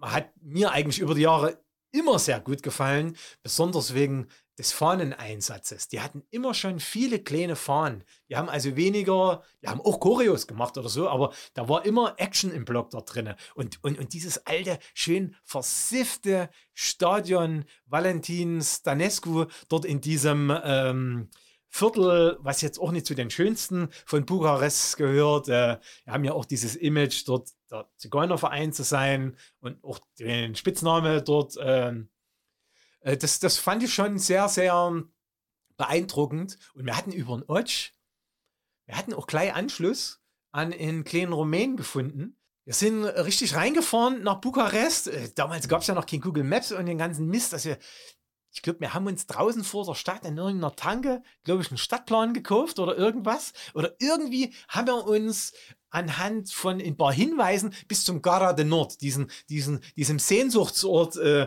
rumänischer Groundhopper, äh, haben wir uns durchgeschlagen und haben dort in einem Hotel unweit von dem Bahnhof gleich Herberge bezogen. Wir haben das Hotel damals genannt Hotel Stalingrad, äh, weil da draußen so eine Werbung für irgendein Wodka oder sowas dran war. Das Hotel hieß nie so, aber für uns hieß das so, weil draußen halt diese Werbung dran war und wir waren noch nie richtig dort eingecheckt. Kam so ein kleiner 16-jähriger Rumäne, glaube ich, zu diesem Zeitpunkt. Nein, der kam am nächsten Tag. Ach, am nächsten Tag, ja, früh oder, oder was, ne? Ja, genau. Den hast du irgendwie aufgetan, auch über ein, ein Fanzine, oder wie war Ja, das? ich habe damals so ein bisschen Fotos getauscht. Also die Fotos, die ich gemacht habe, habe ich dann mit verschiedenen Leuten in Europa getauscht. Hat man sich halt so Briefe geschrieben, zehn Bilder einen Umschlag und hat man zehn Bilder zurückbekommen. Also völlig sinnbefreit. Hätte ich heute jetzt auch nicht mehr so richtig die Zeit dafür. Aber da konnte man eben auch Kontakte knüpfen. Und durch Zufall ist mir da besagter junger Mann über den Weg gelaufen. Der hat mir einen Brief geschrieben, mir auch Bilder geschickt, ich ihm was zurückgeschickt. Und dann habe ich ihm eines Tages, er hatte da auch schon eine E-Mail-Adresse, geschrieben, ey, wir kommen Ja, mal nach Bukarest, vielleicht hast du Bock, dich ja mit uns zu treffen. Und das haben wir dann ge- gemacht am Tag nach dem Spiel bei Rapid. Wir wollten zu Petrolul Ploiești. Und da haben wir gesagt, lass uns früh um neun, das Spiel war 11 Uhr, am Bahnhof Gara de Nord treffen. So haben wir uns getroffen und sind dann mit dem Auto, mit dem als, als fünften Passagier, quasi in so einem kleinen Peugeot 106, also der ist schon für vier Mann schon eng, aber der junge, der junge George, so, so, so hieß der, der, der Mann, der dachte, ja, wo Vierer reinpassen, da passen auch Fünfer rein. Und dann hat man den auf einmal drinnen sitzen und sind äh, Richtung Norden raus, aus der Hauptstadt, Richtung Ploiești, um, äh, bei Astra oder Nee, waren wir bei Petrolul. Im alten Iliuana, Uana, ja, ja. genau. Gegen? Wisst ihr das? Vor- Foresta Falticeni. Ja. Ja. Wer, wer kennt das nicht? Da. Zweite Liga, 11 Uhr. War das zweite Liga? Ja, ja. Ah, tatsächlich, ja. Und der, der kleine junge Mann war textsicher, oder? Der hatte dort irgendwie im Auto, fing da an, Lieder zu singen. Der hat uns oder? dann noch auf der weiteren Fahrt bekannten Gassenhauer aus den rumänischen Stadien vorgesungen. Wir unsere. Wir haben uns eigentlich gut mit dem verstanden. Der war zu dem Zeitpunkt 15. Da haben wir natürlich ein 15 bisschen mit den. Augen gerollt. Was, Mhm. Was schleppst du denn hier wieder für Leute an? Aber es war eine cooler, ein cooler Austausch und der junge Mann sollte uns noch in den nächsten Jahren begleiten oder besser noch mehr dich sogar als mich. Wir sind danach noch weiter zu Arges Pitești gegen Craiova. Was auch wieder eine Reise für sich war, weil du hast ja erstmal nicht aus der Stadt rausgefunden. Wir sind schon nicht aus Bukarest rausgekommen. Und der weil- wusste das auch nicht. Der wusste das auch nicht. So, wie, kommst, wie kommt man jetzt hier am besten nach Ploiești? Und daraufhin haben wir uns den Stadtplan geholt. Ah, so weil der was. war gar nicht, da hatte, es gab in ganz Rumänien wahrscheinlich fünf Straßenschilder und Ja. eins davon war in Bukarest und da stand aber nicht Ploiești drauf. Ja, und allzu oft hatte der auch noch nie in einem Auto gesessen. Ne? Der, der definitiv stand noch nie vor der Herausforderung, Nee. sich aus seiner Hauptstadt rauszumanövrieren. Ja. Und von Ploiești nach Pitești ist eigentlich ein Katzensprung, wenn man so quer rüberfährt Mhm. über Landstraßen. Vielleicht gut, dass wir es nicht gemacht haben. Wir haben es halt ums Verrecken nicht gefunden. Sind wieder runtergefahren, Autobahn hoch. Aber auch dort war ein geiles Spiel. Pitești hatte ich auch ein halbes Jahr vorher schon bei National gesehen. Und dann waren da halt auch 1500 Gäste aus Craiova mit. Und die haben dort eine Choreo gemacht, die haben die geilsten Melodien und Lieder gesungen. Also das war auch ein richtig gutes Spiel. Also normales, geiles Durchschnittsspiel. Ja, und was mir von dort, vom äh, Stadionul Nikolai Dobrin, noch so hängen geblieben ist, schnüffelnde, leimschnüffelnde Zuschauer. Also ihn zumindest. Der, der, ich weiß nicht, ob es ein junger Kerl war, das, das, das sagt mir zumindest meine Erinnerung. Der, der saß dort neben uns. Körner fressen sie eh alle, aber das ist halt Balkan-typisch. Aber der hatte halt auch noch seinen, äh, wie sag mal, Plastetüte dabei, wo dann gemacht wurde. Und das war ja ein Bild, was man zu der Zeit damals rund um den Gara de Nord auch sehr oft gesehen hat. Ne? Ja. Hatte man da Berührungspunkte mit vorher schon mal, so mit Klebstoff schnüffeln? Nee, nee, das war tatsächlich, das war eine Kellertreppe, die man vorher noch nicht äh, beschritten hat. Und das war schon ein ganz schön krasser Reality-Check. Ich habe dann zu der Zeit gab es, glaube ich, schon diesen deutsch-französischen Kulturkanal Arte. Und die hatten, ein, zwei Jahre später, hatten die eine Doku über die Aurolac schnüffelnden Kids vom Gara de Nord.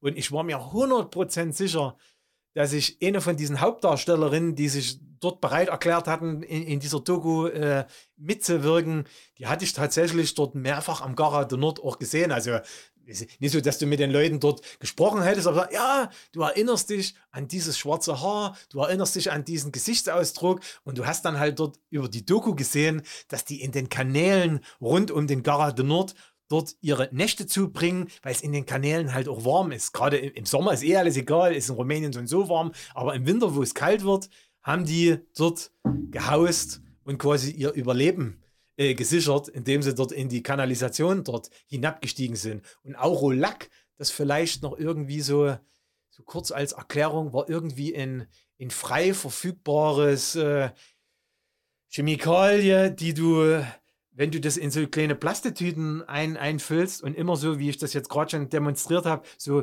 ganz schnell ein- und ausatmest, dann macht das dich halt high. Nur wenn du davon nicht wegkommst und du machst das über viele Jahre, zersetzt das halt nicht nur deine Nasenschleimhäute, sondern irgendwann ist auch von deinem Gehirn nicht mehr viel übrig. Also die Leute haben eine, eine sehr überschaubare Halbwertzeit, die, die auf, auf das Zeug dort zu lange abgehen, die sind für die Gegend war ja Gesellschaft. auch übelst unsicher. Ja, wenn man das jetzt absolut, ein bisschen ja. verklärt und so. Ich wollte gerade wollt grad fragen, ihr, schafft das äh, immer die Orte so zu beschreiben, dass man die sich wirklich vorstellen kann, so richtig. Was war das für ein Ort, dieser Gare du Nord, dieser Bahnhof? Es gab Sicherheitsdienst. Äh, du musstest, du musstest entweder Eintritt bezahlen. Mhm. Damals gab es ja noch Lei, Lei Vecchi. Also die hatten noch mehr Nullen. Es war umgerechnet, glaube ich, ein Euro. 30.000, ein 30.000, also knapp ein Euro damals. Musstest du, wenn du kein Zugticket vorzeigen konntest, musstest du quasi nachweisen, dass du finanziell in, in der Lage bist, dir den Zutritt äh, zu leisten. Damit sind ja viele ähm, Penner und, und, und Schnüffelkids schon mal von, von Grund auf aus, ausgeschlossen. Und es gab damals halt auch viel Viehzeug, Hunde und, und ja, es ist, es war ziemlich abgefuckt. Ich, ich kenne ein paar Leute, die waren schon Ende der, der 90er dort. Äh, also ich habe es jetzt Anfang der 2000er gesehen, es war schon abgefuckt. Ich möchte es gar nicht wissen, wie es Ende oder Mitte der 90er, nach, nachdem der Kommunismus dort äh, zusammengebrochen war und der Ceausescu seine Kugel in, in, in Targowichte bekommen hat, da ist das Land ja auch erstmal brutal abgetaucht in, in eine Wirtschaftskrise. Und viele von diesen alten Kommunisten haben ja auch nach dem politischen Wechsel in dem neuen System sofort wieder ihren Platz gefunden. Das ist das, was wir dann in den Jahren noch sehr oft äh, gehört haben. Es hat zwar eine Revolution gegeben, aber die, die zwei, drei Gehirnzellen hatten von den alten Kommunisten, haben auch in dem neuen System sofort wieder ihren Platz gefunden. Und es war also eine unvollständige Revolution. Und die Leute hatten natürlich kein Interesse äh, für Otto Normal, das Leben besser zu machen. Ne? Die haben sich in erster Linie, wie man das vom Balkan auch von anderen Ländern kennt, selber gut bedient. Ja, naja. Ja, die, die keine Gehirnzellen hatten, die sind am Bahnhof gelandet und haben kontrolliert, weil uns wurde auch gesagt, ihr könnt dort hinzeigen, was ihr wollt, die Kontrolleure können eh nicht lesen. Das stimmt. Das haben Ja. wir auch gemacht, den Test mehrmals und sind dort einfach durchgewunken worden. Die konnten es wirklich nicht lesen. Tschechische Karta Z oder, oder Ja. irgendwas, was es damals gab. Du Das auch traurig. Ja, ja, klar, klar. Die, haben, die haben versucht, ein System zu etablieren, was sie aber nicht durchsetzen konnten, weil ihnen auch die qualifizierte Man- oder Female-Power dort gefehlt hat. Ja. Und ihr meintet gerade, es wäre dort auch gefährlich gewesen. Habt ihr gefährliche Situationen, sind euch selbst gefährliche Situationen widerfahren? Nicht bei dieser Reise, aber später gab es mal eine Reise, ich glaube, es war ein Jahr später, 2003. Ich meine, jeder, der in Bukarest äh, mal war, der sollte da auch mal diesen Ceausescu-Palast dort gesehen haben. Und wir sind mit unserem damals auch noch sehr jungen äh, Kumpan damals dort rund um den Palast gelaufen. Und auf einmal äh, gucke ich, nein, den Lauf von einem Revolver, also oder in eine Waffe. Ob es jetzt ein Revolver war, aber es war eine Waffe. Und so oft hast du ja als sächsisches Landei nicht die Situation, dass du in einer Großstadt stehst und guckst auf einmal, du guckst, nein, das Schwarze, du guckst hier wirklich, äh, nein, so in Lauf, wo was Bleiernes rauskommen kann. So. Und unser äh, junger Kumpel sagte bloß, auf Englisch, lauf ganz ruhig weiter, lauf ganz ruhig weiter. Naja, was, was hast du denn für eine Alternative? Du läufst halt weiter und der Typ hat nie abgedrückt, weil ansonsten würde er mich jetzt nicht hören. Ähm, und als wir dann so 50, 100 Meter weg waren, erklärte dann unser junger rumänischer Freund, den müssen wir jetzt auch mal einen Namen verpassen, das war der George, ähm, äh, der sagte dann, der Typ war auf irgendwas, der war bestenfalls besoffen und das war wichtig jetzt in der Situation einfach Normalität weiter zu heucheln. So zu tun, als ob du den nicht verstehst und, und, und einfach weiterzugehen. Und du hast genau das Richtige gemacht. Ich, ich hätte in der Situation auch nicht ausprobieren wollen, was passiert wäre, wenn ich das Falsche gemacht hätte. Also Rumänien hat mir das erste und ich glaube, wenn ich jetzt nicht vergesse, Nee, es war nicht das einzige Mal, aber es war das erste Mal, dass ich in so eine kleine Handfeuerwaffe dort in einen Lauf reingeguckt habe. Also das war subjektiv schon das Gefährlichste, was mir in Rumänien passiert ist. Ja. Wann war das zweite Mal? Das zweite Mal war in Tschetschenien, als mir in Grozny in äh, Kadyrovci, also quasi so in Sicherheitsdienst von Ramzan Kadyrov, in der Nähe vom alten Stadion, wo 2004 auch der Vater von äh, Kadyrov in die Luft gesprengt wurde, ich kam damals mit dem Rucksack dort an im Jahr 2010 und er dachte halt auch, ich hatte, hatte im Rucksack vermeintlich eine, eine, Bombe oder irgendwas und der hat mir dann auch seine Alexander Kalaschnikow 47 dort ins Gesicht gehalten, um mich zu überzeugen, den Rucksack dort hinzustellen erstmal. Das war das zweite Mal. Weit weg von, von Rumänien. Ja, und ihr habt ja schon den Einblick gegeben, dass damals eine Menge los gewesen ist in Rumänien. Also waren das auch richtige, richtig Ultras-Gruppen schon? Wie waren die organisiert damals? Was würdet, was würdet ihr sagen? Ja, klar waren das Ultras-Gruppen, weil die Ultras-Bewegung, die gab es ja schon seit 95 in etwa in Rumänien. Ich weiß nicht, ob ich jetzt mal die einzelnen Vereine so ein bisschen aufzählen muss oder ob wir das vielleicht am Ende mal machen wollen. Ich habe mal gelesen, dass das Farul die ersten waren, oder? Kann das sein? Aria Ultra. Nee, Aria Ultra war nicht die ersten. War nicht die ersten? Nee, Farul hatte Legione Marine, Marina Ultras Farul, aber die ersten, also die ersten waren, glaube ich, Poli. Die hatten Kommando Poli 1991 gegründet und Poli hatte, also Timișoara, hatte halt die Besonderheit, die waren ja sehr grenznah zu Jugoslawien, Serbien, je nachdem. Und konnten auch dementsprechend das Fernsehen dort empfangen mhm. und haben da schon ein bisschen mehr mitbekommen als alle anderen hinterm eisernen Vorhang. Ne? Und die haben 91, es gab bei Partisan, das ist jetzt wieder dein Thema, mal eine Gruppe, die hieß Kommando. Mhm. So, ich glaube, Mitte der 80er wurde die gegründet, 84 oder so. Das waren so ein bisschen die Nachfolger nach dieser Strafelexpedition vom mhm. Pambi mhm. und naja, naja. du kennst die alle besser. Und das war für die das Vorbild. So nennen wir uns auch, haben sich Kommando Poli genannt. Da waren halt aber überhaupt keine italienischen Einflüsse. Und das ging erst in Rumänien, ja, so 94, 95 los und hat dann aber auch Timișoara erfasst. Und daraufhin haben sie sich dann umbenannt in Kommando Ultra, Ultra Viola Curva Sud. Genau. So in Anlehnung an Fiorentina oder Roma, also ne, den Namen so ein bisschen. Und das hat dann auch bei denen nochmal eine neue Qualität angenommen. Bei denen war aber das Problem, das hatten wir ja gerade schon geschildert, die waren eben dann sportlich Ende der 90er so tief, die sind abgestiegen und zweite Liga Rumänien ist dann wirklich was, das kannst du halt nicht mit zweiter Bundesliga vergleichen. Wo es hier einfach normal weitergeht, ja geil, neue Gegner, das war halt Gülle. Naja. Also entweder spielst du als Poli Timișoara in der ersten Liga mit oder ist halt nicht mehr viel los. Ne? Und das war ja auch eine ganz andere Zeit, ne? Ende der 90er, Anfang 2000er. Wie wir gerade schon gesagt haben, die ökonomische Situation, da hatten die Leute auch bestimmt andere Probleme. Und wenn du da halt nur bei einem Zweitligisten bist, da passiert halt nicht mehr viel. Ja, also das war schon so ein Ultra-Ding ähm, mit viel, ich würde nicht sagen Unterschieden, aber es hat natürlich jede Szene so ein bisschen eigene Voraussetzungen oder Bedingungen gehabt. Aber das Epizentrum war auf jeden Fall in der Hauptstadt in Bukarest. Und ähm, ihr habt ja vom George erzählt, euren ersten Kontakt in Rumänien. Hattet ihr da noch weitere Kontakte, die man knüpfen konnte? Oder äh, wart ihr immer nur in Anführungsstrichen als Groundhopper unterwegs? Nee, also über die Jahre äh, wir hatten schon wirklich viele Kontakte, aber die Keimzelle war dieser George, der, das muss man vielleicht nebenher auch mal jetzt in dem Zusammenhang mit erwähnen. Wir kennen den seitdem der 15 ist, das wurde vorhin schon mal äh, thematisiert.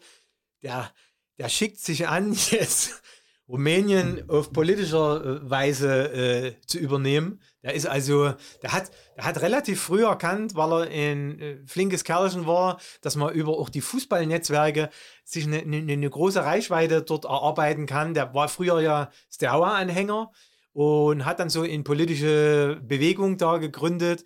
Die politische Bewegung ist, naja, nach nach deutschen äh, Wertungen, das ist schon ziemlich rechts außen. Ja, der macht das, äh, der setzt sich also ein für die, für, für die Wiedervereinigung von Rumänien mit diesem Landesteil Bessarabien, der heute teilweise ja in Moldawien liegt. So. Und dann wissen wir alle, Moldawien ist ja so bi, bilingual, du hast die Russen und du hast auch die alten Rumänen. Und da hat er schon in, in, in den frühen 2000ern angefangen, dort immer hinzufahren, ist dort auch deportiert worden und hat Einreiseverbot für Moldawien bekommen und hat das aber nie aufgegeben. Und mittlerweile, ich glaube, der ist aktuell zweitstärkste Kraft dort. Sitzt, der sitzt mit seiner Partei dort auch im Parlament und äh, könnte halt so ähnlich sein wie auch jetzt in Deutschland, wo die, die, die extremeren Positionen halt auch immer mehr Zuspruch gewinnen, dass er irgendwann Rumänien übernimmt. Und dann können wir natürlich, dann kriegen wir wahrscheinlich immer freien Eintritt für alle möglichen Spiele in allen Landesteilen. Und äh, der war aber schon derjenige, der uns dort auch Kontakte äh, bereitgestellt hat zu allen möglichen Szenen. Jetzt fiel gerade schon mal das Wort Farul äh, konstanter. Also ich erinnere mich, an, in Episode 2003, Farul war nicht gut. Die sind jetzt letztes Jahr wieder Meister geworden, aber es ist auch nicht mehr dieses Farul, das muss man dazu auch sagen. Ähm, aber damals hatten die kaum Zuschauer und was weiß ich. Und George hatte sich aber in den Sinn gesetzt, die alte Ultra-Bewegung dort wieder ein bisschen zu reanimieren. Und wir waren auch gerade am Schwarzen Meer im, im, Sommer 2003. Und so kam es, dass ich an einer Aria Ultra-Fahne dort mitmalen durfte oder sollte. Ich hatte mal einen Frondienst äh, dort äh, geleistet. Also wir hatten Kontakte ne, zu Farul Constanta. Wir hatten Kontakte zu Ozelul Galat, der, der, der Wally Comanescu, äh, so hieß er. Wir hatten wir hatten und haben letztendlich eigentlich auch, und das sind die, die am längsten andauernden Kontakte, würde ich für mich so sagen, sind zu, Poli Timisoara, die jetzt in der dritten Liga spielen, sind letztes Jahr abgestiegen aus der zweiten Liga. Die versuchen ja auch so das Fan-Ding, also nur mit ehrlichem Geld, was immer ehrliches Geld im Zusammenhang mit Fußball überhaupt bedeuten mag, aber die wollen halt auch nachhaltig agieren. Ähm, und dort habe ich noch immer, oder wir haben dann noch immer Kontakte zu den, den Leuten, obwohl die ja offiziell mit Gladbach verbandelt sind. Aber bevor Gladbach dort überhaupt auf der Agenda standen, waren, waren wir schon in den frühen 2000ern dort und das hält sich auf, auf privater Ebene, halten die Kontakte. Die sind auch sehr, sehr, sehr lose, aber sie gibt es anderen Landesteilen. Sheva, Craiova. Craiova, als, als, als Craiova noch ein ernstzunehmender Verein war und nicht in äh, verschiedenen, äh, wie soll man sagen, Erscheinungsformen dort gleichzeitig in der ersten Liga aktiv war, hatten wir Kontakte nach, nach Craiova, sind auch mit Craiova auswärts gefahren, damals nach Ursicen, das war auch äh, eine das Story. Wir dann am Ende das müssen wir nochmal erzählen, das ist ja typisch rumänische Story. Jetzt, jetzt versuche ich mir gerade Rumänien so geografisch vorzustellen, wo man nie groß Kontakte hatte, das war so in diese nördlichen Bereiche von, von Rumänien. Also Vereine, die eigentlich schon immer relativ unerfolgreich waren dort. Suceava oder Satumare, Satumare Botoschan, was haben wir noch? Jasch Jasch kenne ich auch niemanden, aber zum Beispiel Vaslui, Fetche Vaslui, die waren noch mal, die kennt heute keiner mehr, haben jetzt mittlerweile auch wieder einen Fanverein, bilde ich mir einen in der vierte dritten Liga. Vierte Liga. Ich hätte jetzt dritte getippt, aber von mir aus auch vierte Liga. Dort war ich auch eine Zeit lang ganz gut gelitten. Ja. Die also, haben international gespielt. International. Die Holland irgendwann mal gekickt um die Zeit die hatten, oder so. Die hatten einen ehemaligen Schiedsrichter aus der rumänischen Eliteklasse als Vereinsfinanzier. Der hat sich nach seiner Karriere als Schiedsrichter im Agrarbusiness selbstständig gemacht und war natürlich auch politisch gut vernetzt. Da hatte also die Kohle, um was Louis die Leute, die sich jetzt dafür äh, interessieren, guckt mal in die alten Tabellen, so Mitte der 2000er, Ende der, der also das, das frühe erste Jahrzehnt der 2000er, da war Vaslui in ernstzunehmender Konkurrent, zumindest um die Europapokalplätze. Und da hatten die, die richtig passte. Ja. Die ärmste Gegend in Rumänien. Ja, genau. Ja, das war damals so ein Leuchtturmprojekt, würde man, glaube ich, hier in Deutschland sagen.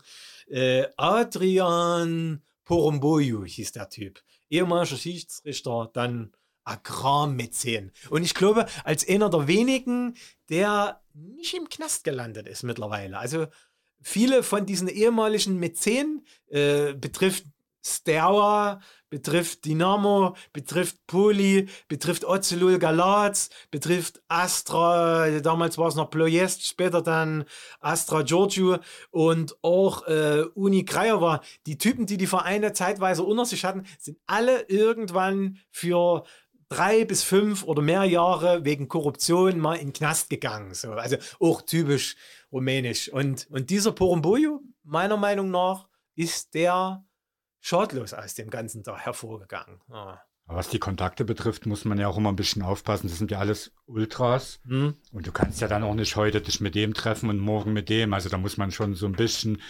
Kontenance bewahren. Wenn ich, ich habe ja auch einen Kontakt bei Sterwa, Pelusa Sud.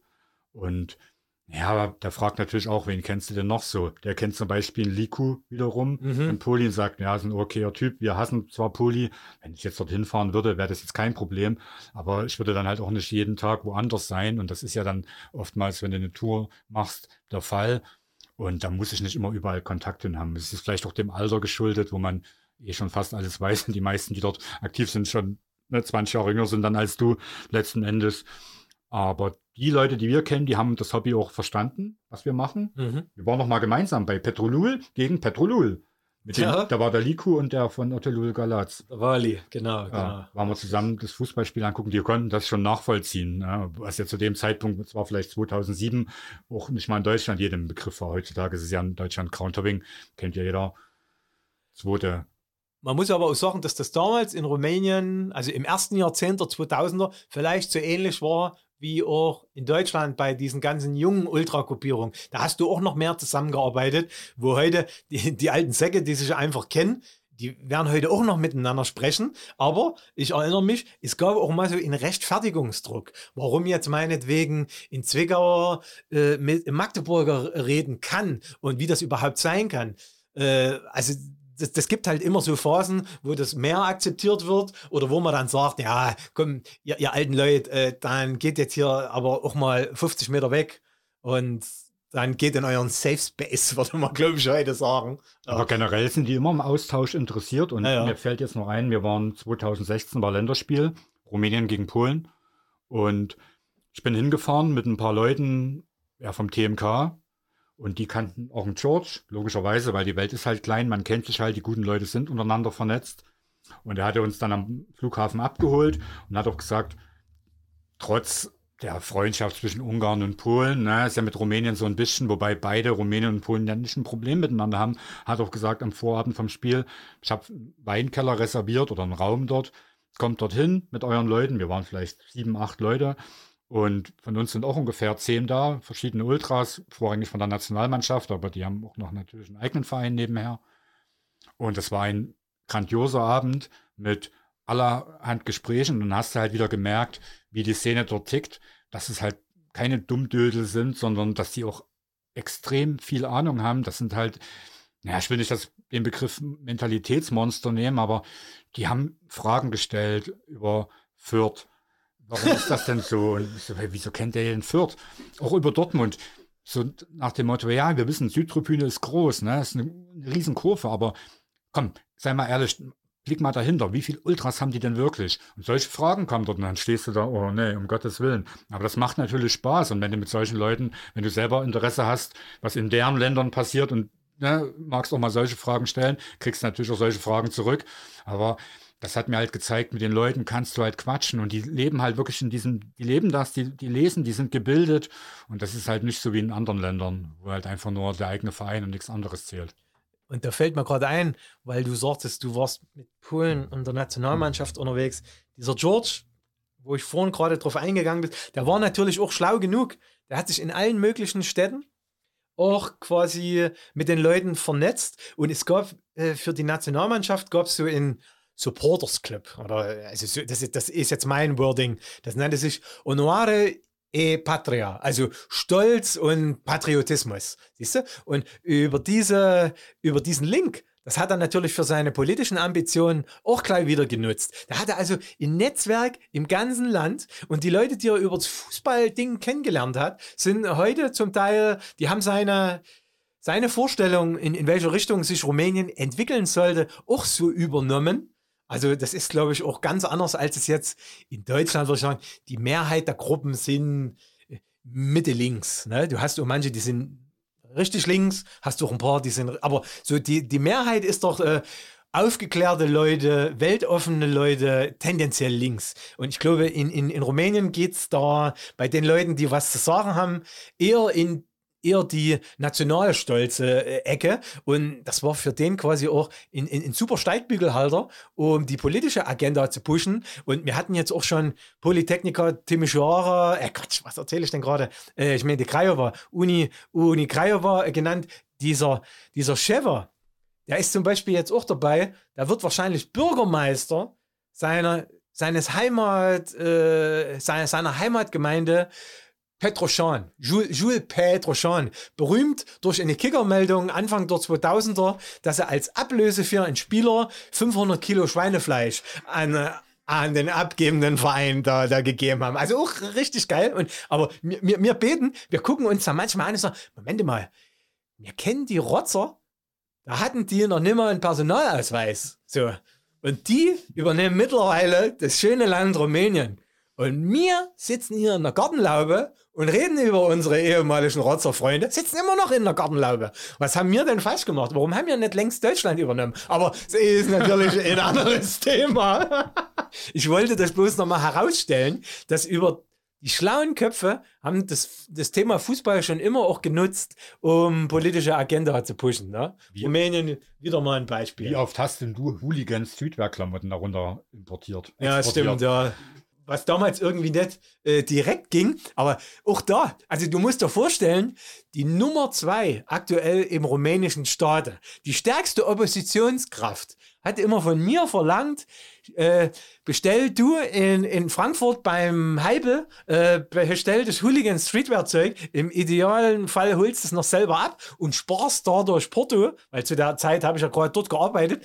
Und der hat die rumänische Post beschissen, indem der mir Briefmarken geschickt, haben, geschickt hat, die mit Tesaband überklebt waren. Dass quasi der rumänische Postbote konnte seinen Poststempel drauf machen und der konnte das hinterher wieder abwischen und konnte die Briefmarken wiederverwenden. Und überleg dir mal, wenn ich das erzähle, was da heute in für einer ganz anderen Welt lebt. Also wir kommen heute an unseren Georgie Boy, diesen 15-jährigen Rotzer, du kommst nicht mehr an den ran, weil da natürlich so viele Machtebenen jetzt dazwischen irgendwo sind. Ich könnte dem nimmer fragen, wo bleibt denn meine Villa jetzt? Äh, ich will gerne öfter nach, nach Bukarest kommen und äh, korrupt seid ihr so und so alle. Okay, das war jetzt nicht so richtig korrekt, aber das lehrt uns ja die Erfahrung mit Rumänien. Äh, ich hätte gern dort ein Ferienhaus irgendwo in der Peripherie von, von, äh, von Bukarest. Aber du darfst jetzt keine Fake News verbreiten, ja? weil der George hat sogar seine Wohnung, in der wir schon mehrmals mhm. im Stadtteil Tristor 2 Tristor 2 genächtigt haben, hat er verkauft, Aha.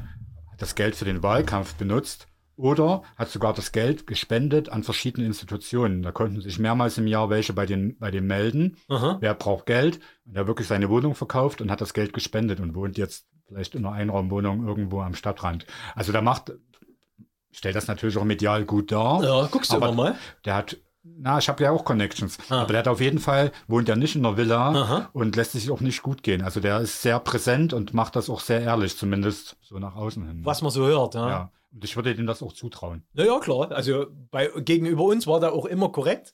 Und weil wir ja jetzt, oder ich habe ja vorhin schon gerade viele solche Vereinsmeier äh, genannt vom Namen. Unser George hat, ich glaube, es war letztes Jahr, ne? Es war nach Corona, hat er geheiratet.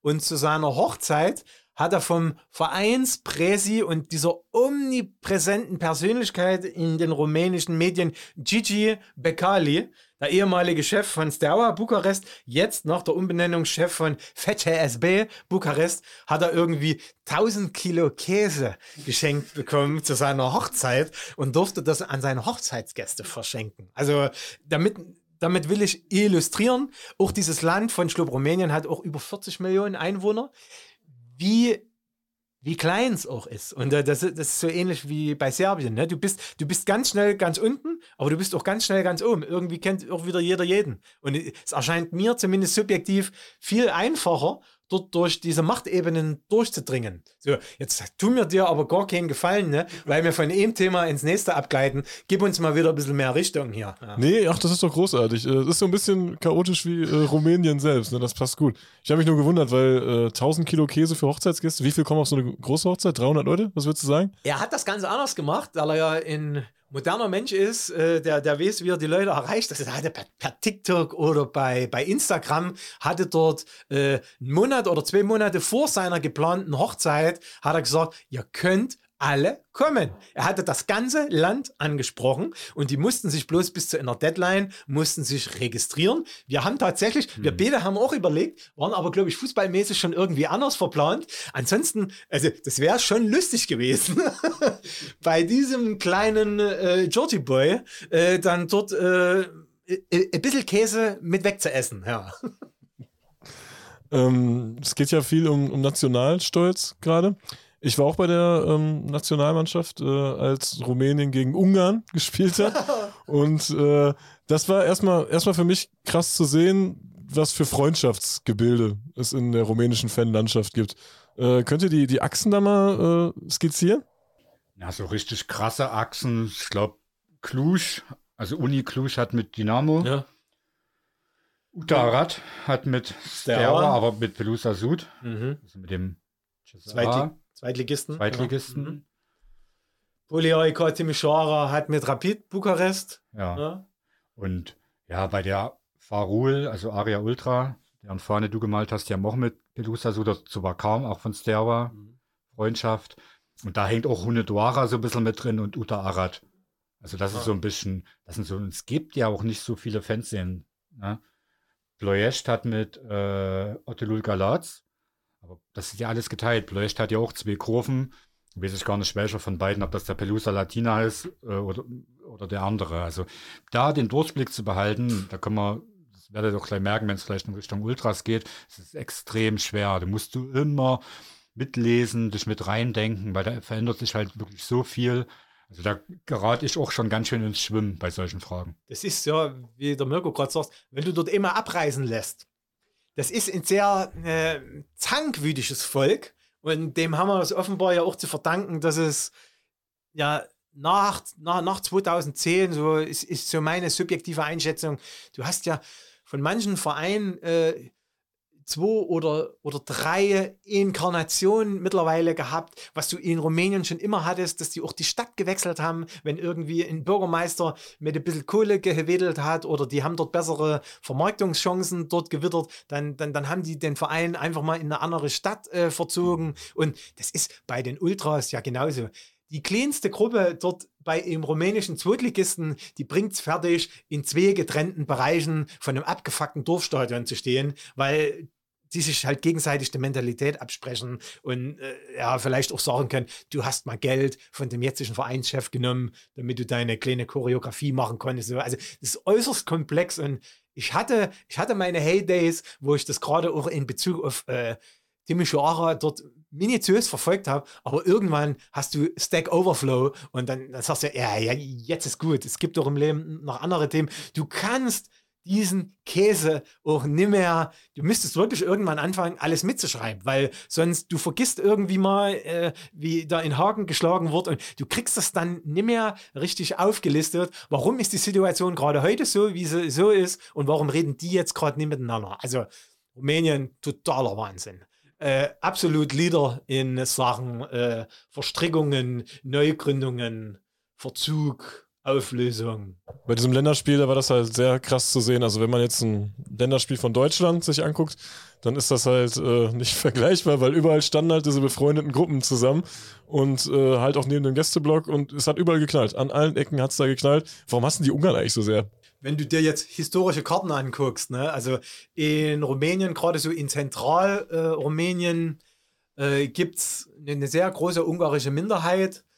Die Ungarn, äh, die bestehen auch auf ihren auf, ihrer, auf ihrem großungarischen Reich. Ich meine, der, der Orban befeuert diese Agenda ja auch, wo er kann, finanziert auch Vereine in Rumänien und in Kroatien, die außerhalb seines aktuellen Staatengebietes äh, liegen. Mich wundert es, dass er noch, noch nie irgendwie Sakarpatja Uschgorod noch, noch nie finanziert hat oder so, weil äh, du kannst ja immer mal irgendwann sagen, vor 500 Jahren hatte mein Land mal eine größere Ausdehnung und, und, und jeder, ich weiß, wovon ich spreche, weil in Serbien ist das ja auch nicht anders, äh, die wollen immer, die wollen immer auf ihre erfolgreichste Periode in der Weltgeschichte ver verweisen.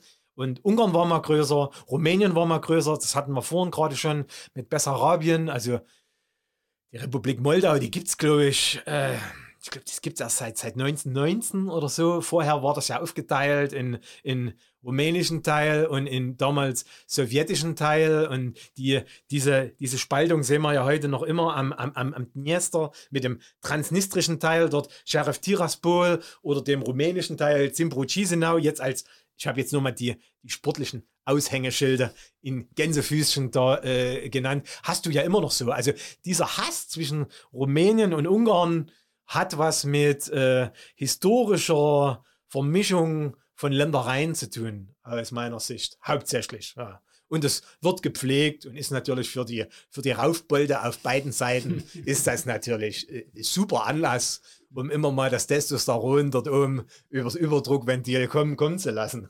Wenn die zufälligerweise wieder mal in die gleiche Quali-Gruppe gelost werden, weil speziell Rumänien hat ja, glaube ich, ich weiß nicht, wann die mal beim bei irgendeiner letzten Endrunde tatsächlich dabei waren. Also die sind, gerade was Nationalmannschaft angeht, Christoph Daum hatte sich mal probiert, äh, hat auch nichts erreicht, hat dann hinterher auch gesagt, ey, scheiße.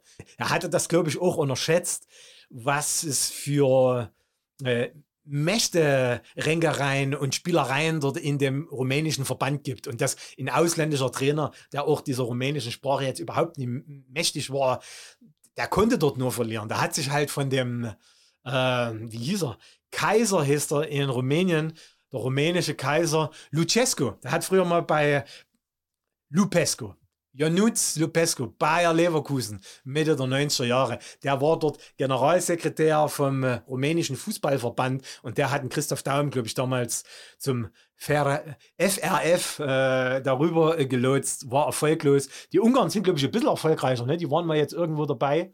Sieht man immer bei diesem Aufmarsch bei, bei Länderspielen. Ne? Ja. Überraschend, ja. Also das, das ist so die Hauptursache. Ich war das erste Mal, glaube ich, 2011 oder 2012 in Rumänien.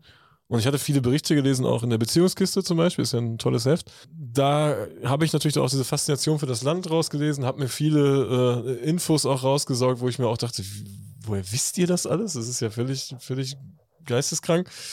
Habe mich aber auch ein bisschen zu sehr von diesen Berichten leiten lassen im Nachgang. Also ich war am, am Gara du Nord, ja, das war jetzt assi, aber keine Ahnung, hätte auch irgendwie Chemnitz sein können. Also das war jetzt nicht so, das war jetzt nicht so, äh, was herausstach und auch so die Kurven war schon okay, aber eben nicht dieses, dieses krasse, auch wie ihr es jetzt nochmal im Nachgang erzählt. Man merkt ja richtig, da, ihr wart ja gerade richtig drin in diesem Film, als ihr da runtergefahren seid, wie es dann war.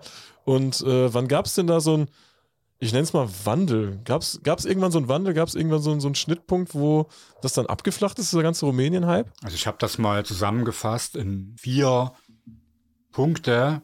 Vielleicht nicht ganz treffend, aber die 90er würde ich so als prägend bezeichnen, weil da die Ultrakultur eben aufkam. Anfang der 90er bei Poli und dann Mitte der 90er wirklich richtig. Und dann ging das ja auch überall steil bergauf. Dann war so ab 2000 bis 2007, das waren die besten Jahre. Das denke mal, beurteile nicht nur ich so, sondern auch jeder, der dort in der Szene aktiv war oder involviert war.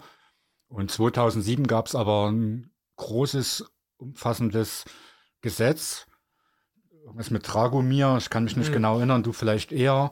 Und das hat schon für viel, ja, das hat einen großen Einschnitt da veranlasst mit richtig krassen Strafen für Pyro und Beischlägereien und so weiter und so fort. Mittlerweile würde ich sagen, so ab 2017, 2018, wir haben es ja gerade schon oft thematisiert durch die ganzen Neugründungen, weil Otelul Galatz ist heute noch Supporters Club, oder die heißen zumindest so offiziell, steht auch so im Logo. Und auch bei anderen, Petrolul hat sich auch neu selbst gegründet. Die haben halt alle zwar dann neu angefangen, in der vierten Liga, haben es dann meistens, nachdem sie in die zweite oder erste aufgestiegen sind, doch wieder abgegeben. Aber da hat sich schon wieder so ein, ja, so ein Hype äh, gebildet. Und seit drei, vier Jahren guckt man da wieder gerne und öfter hin, weil sich eine Menge zum Positiven geändert hat. Also die Dürrejahre, ja, so zwischen 2010 und 2020 oder 2018, also genau da, als du das erste Mal dort warst. Und ich würde mal behaupten, bis auf vielleicht ein, zwei Zufallsmomente bin ich dort auch nicht hingefahren. Also das war, weil es gerade auf dem Weg lag oder weil wir in der Nähe waren. Belgrad zum Beispiel, dass wir mal kurz rüber sind, Lugoj oder Kataja. Lugosch. Lugosch. Und sonst hat sich das nicht mehr gelohnt. Also die lagen am Boden. Aber ich würde es jetzt nicht nur auf das Polizeigesetz schieben. Es war halt auch vieles hausgemacht. Eben durch interne Machtkämpfe, Spaltungen. Ja, sind halt, da verlierst du natürlich auch viele gute Leute, die halt keinen Bock mehr haben. Und das ganze Potenzial lag eben einfach brach. Ist Craiova ein gutes Beispiel dafür?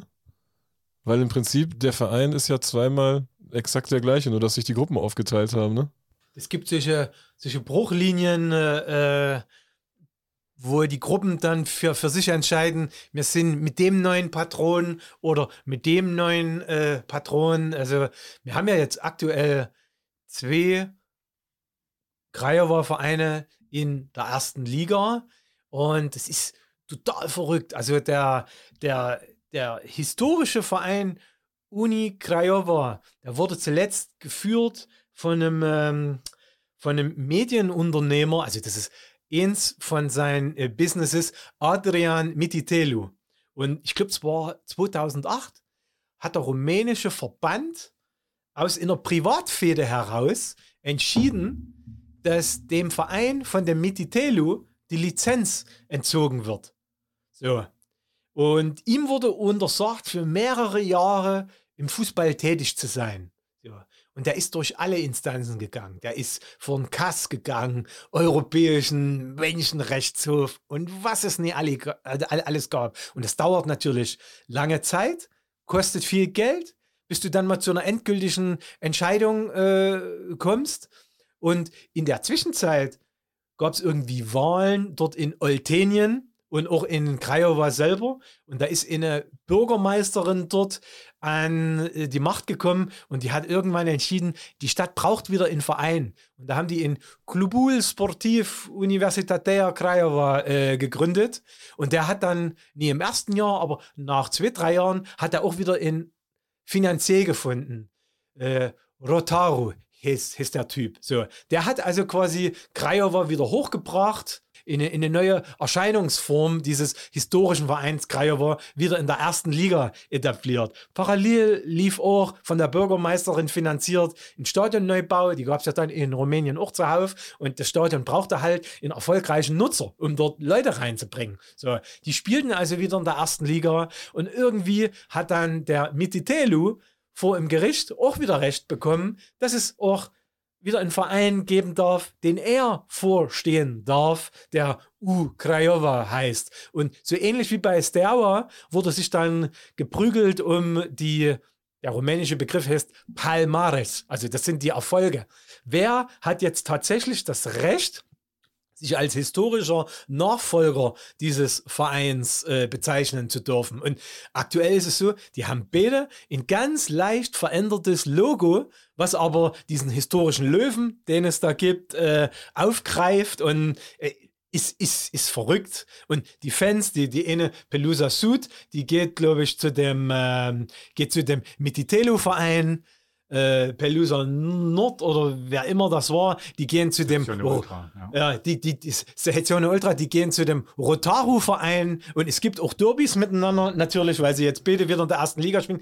Es gab jetzt während der Sommerpause, gab es wieder einen Annäherungsversuch aus 2 macht 1, aber am Ende geht es dann natürlich brutal um Geld. Und jeder will für sich das meiste rausschlagen. Dieser Rotaru hat quasi angeboten, er, er kauft dem Mititelu die Rechte ab. Und der Mititelu sagt, ich will 50 Millionen Euro. Also, bei aller Liebe. 50 Millionen Euro für in Rumänisch oder für das Recht aus 2-1 zu machen, musste viel Spaß verstehen. Die sind also, die sind sich nicht einig geworden. Status quo aktuell ist, glaube ich, dass der Mititelu von einem rumänischen Gericht wieder mal gesagt bekommen hat, der muss spätestens zur Rückrunde sein Uni Craiova wieder umbenennen. Der hat also das Recht, Stand heute, an diesem Begriff Universitatea wieder verloren und die, die, die Gedanken gehen dahin, FC Oltenia Craiova dann draus zu machen weil man dann quasi diese gesamte Region Rumäniens vertritt. Also das ist eine un endliche Story, so ähnlich wie bei Steaua. Für, für, für jeden, ich, ich benutze jetzt auch wieder mal die Begrifflichkeit, für jeden wahren Fan ist es a pain in the ass, weil du ja gar nicht mehr weißt, was gehauen und gestochen ist. Du müsstest auch als Rumäne, der ja die Chance hat, alles in Landessprache live mitzubekommen, du müsstest dich auch dort wieder mehr einarbeiten. Und am Ende ist das ja immer eine, eine sehr subjektive Entscheidung, die mit dem Fußball gar nichts zu tun hat. Wem glaubst du mehr?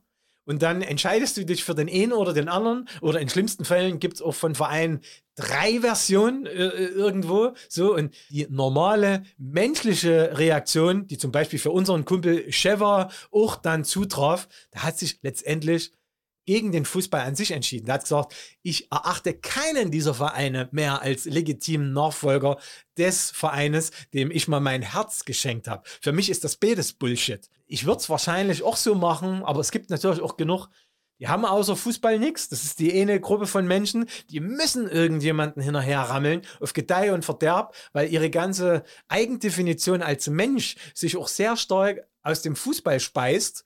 Das ist die eine Variante. Und dann hast du halt auch noch die, sagen wir mal so, typischer RB Leipzig-Fan, äh, die wollen halt Erfolg. Und die rammeln dann halt zu dem Rotaro-Verein, weil der mehr Paste in der Hinterhand hat. Und die, die haben sich halt auch international qualifiziert. Da steht mehr Geld dahinter. Haben auch gegen RB Leipzig gespielt, glaube ich, ne? Ist das so gewesen? Ja, ich meine, ja. Ah, guck an. Siehst du? Da verfolge ich dann RB Leipzig zu wenig, obwohl ich in Leipzig wohne, als ich das wi- wissen könnte. Ja, aber guter, guter Punkt. Der Tre das Treffen der Klone. Auch, auch in, in, in Rumänien hattest du sehr oft auch in Fankurven dann Spruchbänder, die den jeweiligen Verein, den sie nie als den realen Verein dann erachten, als Kommunist-Klon oder, oder Kapitalist-Klon, was auch immer. Also diese Begrifflichkeit des, des, des Klons, dieses nicht-originäre, aus einer, aus einer historischen Legacy gespeistes, völlig artifizielles Produkt, da hast du viele, viele Spruchbänder gesehen. Ja, hast du jetzt bei, bei Sterwa auch wieder. Ja, ja. Also man merkt schon, äh, das ist ziemlich schwierig, da durchzublicken, welcher Verein gerade der richtige ist oder vielleicht dann auch doch der falsche. Also da kann man den ganzen Studiengang mitfüllen. Also irgendwie, wie sieht das denn in der Hauptstadt aus? Da gab es ja auch diverse Spaltungen, diverse Neugründungen. Vereine dürfen nicht mehr heißen, wie sie vorher hießen. Äh, Fankultur, Ultrakultur in, in Bukarest, Mirko? Schwieriges Thema, oder? Na, wenn man der Einzige, der da ein bisschen außen vor ist, ist Dynamo, oder? Aktuell noch, ja. An, an Dynamo ist dieser. Äh, Die haben einen Moment, Viertligist, ja, die haben einen Viertligist, CS Dynamo. Ja. CS Klubul Sportiv. So. Ah, da geht niemand hin. geht niemand so richtig hin, aber der, der dort das Geld gibt, äh, ist der Chef von in rumänischen, unter anderem, die Leute haben ja immer viele Businesses, aber der Typ äh, hat unter anderem die IT-Firma Computerland unter sich. So. Und der, also das, das schwebt so als Damoklesschwert über dem FC Dynamo, der ja jetzt nach Ende der letzten Zweitligasaison wieder in die erste Liga aufgestiegen ist, schwebt, wie gesagt, wie so ein Damoklesschwert über dem, äh, wenn es da schief läuft und die schaffen das nicht, diesen Typen mit irgendwie zu besänftigen, zieht er auch nochmal die Karte und sagt, Moment, mein Viertligist ist das wahre Dynamo. Und ich garantiere dir, auch dort wird es wieder eine schlüssige Argumentation geben, wo sich auch wieder eine kleine Fangruppe findet, die dann sagt, okay, da gehe ich jetzt halt dort rüber. Mir ist der Name dieses Typs jetzt gerade entfallen, ist jetzt aber auch nicht so wichtig. Aber sonst würde man sagen, der ganz große Ärger ist zumindest Dynamo bisher erspart geblieben. Ja. Ja. Die anderen beiden? oder? Rapid hat ja auch seine Leidensgeschichte, aber da lief es ja auch ein bisschen klimpflicher ab, ne? Ja, die, die haben, die waren auch pleite. Da gab es, äh, also nach dem Zerfall des Kommunismus äh, haben sich die Vereine ganz smarte Geschäftsmänner unter den Nagel gerissen. Und bei Rapid war das der George Kopos. Der hat äh, auch so eine rumänische Variante von Mediamarkt unter anderem besessen und hat äh, Mineralquellen besessen, irgendwelche Ferienkomplexe am, am Schwarzen Meer. Und also du merkst, das sind Leute, die haben sehr früh für sich erkannt, wie kann ich nach diesem Zerfall des kommunistischen Rumäniens trotzdem wieder auf der Gewinnerseite stehen. Und die hatten dann halt auch das nötige Spielgeld übrig, um auch sich äh, in Verein unter den Nagel zu reißen, um selber mediale Aufmerksamkeit zu haben. Für die war das halt auch ein Spiel. Und die, die, die flinkesten Typen, äh, das war bei Rapid der Kopos, das war bei Steaua der Gigi Giorgio Beccali und das war bei Dynamo unter anderem der Christi Borcea. So. Und die haben mittlerweile alle drei im Knast gesessen, sind aber auch mittlerweile wieder raus. Zum Teil wieder in Amt und Würden, was bei dem Gigi der Fall war oder ist. Der Kopos hält sich heutzutage raus. Rapid, das war die Frage jetzt, Rapid ist nachdem der weggegangen ist, sind die ins Bodenlose äh, gefallen und es hatte sich, wie lange wird das her sein? Pff, fünf, sechs Jahre oder, oder, oder noch länger, schon, ne? hatten sich dort mehrere neue Vereine gegründet. Unter anderem gab es einen Fanverein, ne? NFG, es war unaussprechlich, nebulosa. Äh, Naja, die, die gibt es heute immer noch in der vierten oder die fünften Liga. noch, ja. Ja. Und mittlerweile hat sich wieder ein Politiker gefunden, Dan Surcho heißt er, glaube ich. Ist, der ist sowas wie äh, Stadtteilbürgermeister von Julecht, diesem historischen Stadtteil von Rapid und hat natürlich auch politische Ambitionen, größer zu werden. Und wie machst du das am besten? Indem du die, die Reichweite des Fußballvereins für dich nimmst. Und der hat halt dort Geld investiert im Rahmen dieser U21 äh, Europameisterschaft, die es jetzt gab, wurde ja auch das Stadion in Julecht komplett neu gebaut. Wir waren jetzt im Frühjahr mal dort.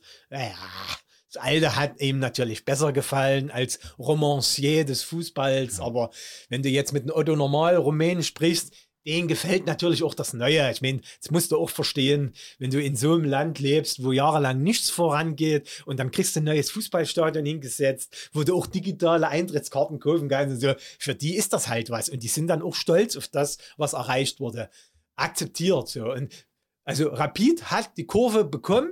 Die waren auch, sind aus der zweiten Liga dann irgendwann wieder, wieder hochgekommen, hatten mittlerweile jetzt auch bis vor ein paar Wochen sogar Adrian Mutu als, als Trainer. Der ist jetzt aber zu Nefti Baku abgewandert und hat dort äh, Laurentio Regekampf, auch einen Rumänen, abgelöst, den die dort geschasst hatten. Ihr werdet ihn kennen von Energie Cottbus und Alemannia Aachen. Der hat nach seiner aktiven Kar Karriere der hat eine rumänische Spielervermittlerin und äh, Starlet geheiratet damals, die, äh, ach, wie hieß denn die? Anna-Maria Prodan, so hieß die genau. So, äh, und die hat halt wirklich alle möglichen Spieler gemanagt und hatte halt auch ein Netzwerk. Und der ist über diesen Einstieg, ist der in dieses Trainergeschäft dort eingestiegen und hat zuerst CS Buftea trainiert und ist dann halt auch, hat ein paar rumänische Vereine trainiert, unter anderem auch Craiova, diesen Rotaru-Verein, über den wir jetzt sprachen, war auch ein bisschen in der Golfzone aktiv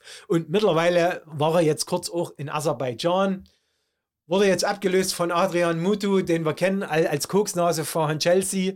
Ähm, und jetzt ist bei Rapid aktuell wieder Trainer Cristiano Bergodi, den sie wieder geholt haben aus, wir waren noch im Frühjahr auch dort, bei diesem Verein, äh, bei diesem Ungarn-Verein. Sepsi.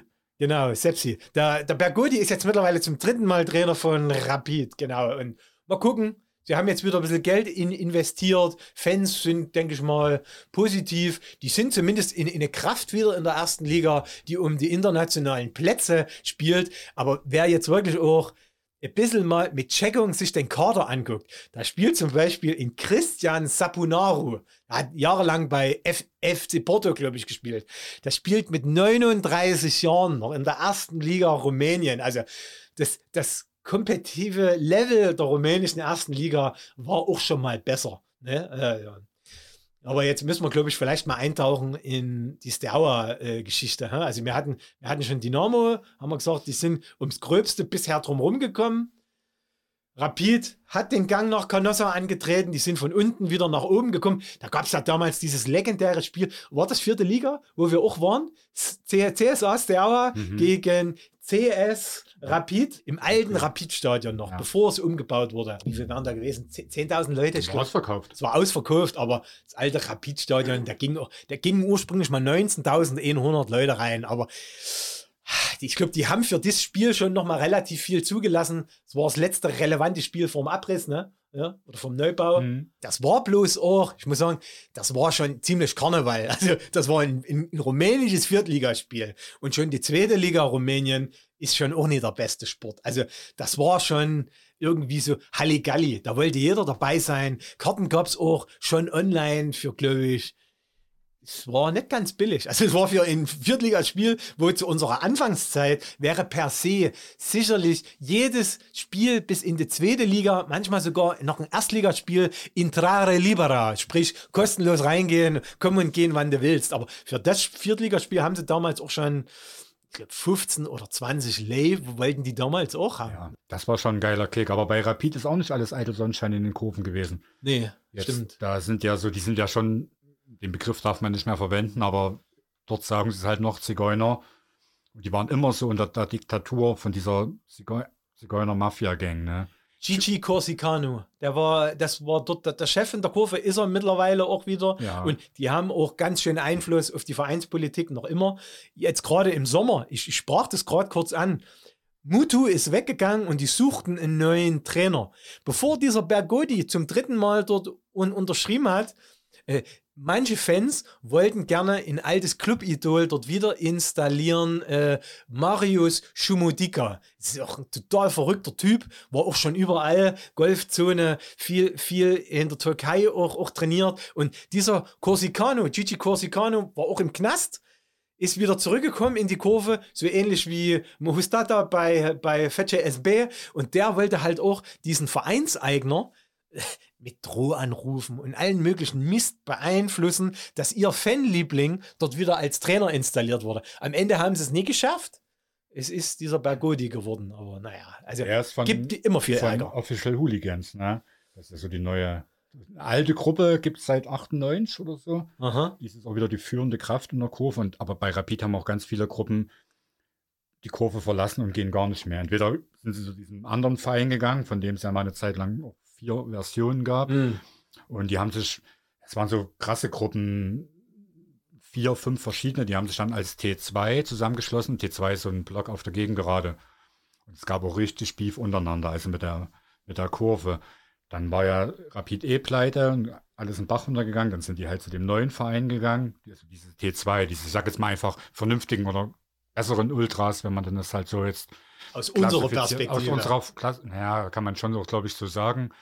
Aber dieses ganze Umfeld auch bei Rapid, Jules, das ist ja, ein, äh, früher war das halt ein krasses Viertel, ne? Und ich habe auch gehört, dass es in den 90ern dort ganz selten Gästefans gab. Wir waren ja gegen Poli 2002 dort und Poli, die hatten seit 1980 haben die Freundschaft mit äh, Rapid.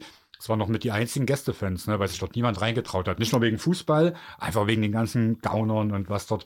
Mittlerweile ist es nicht mehr so schlimm, aber so die ersten Mal, auch als wir dort waren, ja, das hatte schon so, ja, da hat man schon so ein bisschen nach links und rechts Gangland. mehr geschaut. Ja, ja. Und da willst du nicht wissen, wie das dort in den 90ern ausgesehen hat. Also es war schon eine sehr verrufene Gegend, Zigeunergegend, würde man, hat man es halt so genannt. Also bei Rapid ist es schwer, das zu durchblicken. Und die wurden auch nie, nee, was heißt nie, aber die wurden immer so als Griechen. Also als, die hatten immer so diesen Creek-Style. Also keine Choreos so richtig machen, auch keine langen Gesänge, sondern einfach so ein bisschen, ne, konkret. Also es wurden, wurde denen halt so, keine Ahnung, ob sie es dann auch angenommen haben und das vielleicht noch bewusst umgesetzt haben, aber das waren immer so die am wenigsten italienischen Ultras. Und wenn schon die Führungsgruppe Official Hooligans heißt, naja, dann wisst ihr ja Bescheid. Geiler, lustiger Name, muss ich ja sagen. Ich Ja. habe mich mal mit ihm vor vielen Jahren, ich kann nicht mehr benennen, in welchem Jahr das war, aber da kam da auch mit der Official Teamwear sozusagen. Die hatten, die hatten hier auch so schön gestickte Official Hooligans 1998 Pullis an. Also es ist irgendwie, man muss schon schmunzeln. Es ist schon eine schöne Parallelwelt. aber man muss erst mal auf die Idee kommen, dich Official Hooligans Da zu hat nennen. unser Freund George auch mal gelacht. Was ist das? Offizielle Hooligans? Was Wie soll kann, das sein, Wie kann ne? ein Hooligan offiziell sein? das hat er nicht verstanden. Wir sollten ihm das erklären. Aber soll ich ihm das erklären? Ja, ich ja. meine Gruppe aus meinem Land? Na, und bei Steaua ist es halt auch, ja, kompliziert ist es eigentlich gar nicht. Es ist ganz einfach. Also es gab in Rumänien seit 2003, ohne dass ich jetzt genau das äh, bestimmen kann, schon immer so Abspaltungen in den Kurven. Das war, glaube ich, auch analog zu Italien. Ne? Da gibt es ja auch immer mehrere Gruppen und die können sich schleiden, dann lösen sie sich wieder auf. Dann passiert wieder dies und jenes. Und in Rumänien war das auch extrem ausgeprägt. Bei Steaua gab es Armada Ultra als erste Gruppe, 95. Also es gab vorher schon so eine Gruppe wie, wenn ich das jetzt hier nenne, Colestina, Anti-Celestina, kennt ihr keiner. Aber daraus ist halt Armada Ultra entstanden, 95. Und Armada Ultra war schon eine gute Gruppe. Und wir waren 2002 dort und die Kurve war vielleicht 5.000, 6.000 Leute stark. So, das schaffst du ja nicht, wenn du halt nichts zu melden hast. Aber dort gab es Capo, Jean Pavel, Mhm. ist der. Und der hat halt auch so eine krasse Diktatur ne, in der Kurve, ein Regiment, das halt sehr streng geführt. Hat auch Kohle bekommen, logischerweise. So oft. Wenn du halt in so einem Land bist und aufwächst, das hast du ja auch schon gerade erklärt, musst du halt zusehen, wie du mit dem Arsch an die Wand kommst. Ich kann das immer den Leuten nicht so verübeln, wenn du die Chance hast. Der Eigentümer gibt dir 1000 Karten für, für Lau und du verscherbelst die halt, naja, machst es eben, ne? Dann profitieren noch drei, vier Leute davon, so wie in Argentinien vielleicht. Und aber da die Ultrakultur so durch die Decke gegangen ist, hast du natürlich viele Leute gehabt, die entweder auch gern profitiert von hätten oder gemerkt haben, das ist eigentlich scheiße. Das ist halt, das entspricht nicht der Ultras-Mentalität. Und 2001 haben die sich auch schon aufgelöst bei Sterwa. Da sind dann vier Gruppen entstanden: Gruppe Aparte, Ultras und noch ein, zwei andere.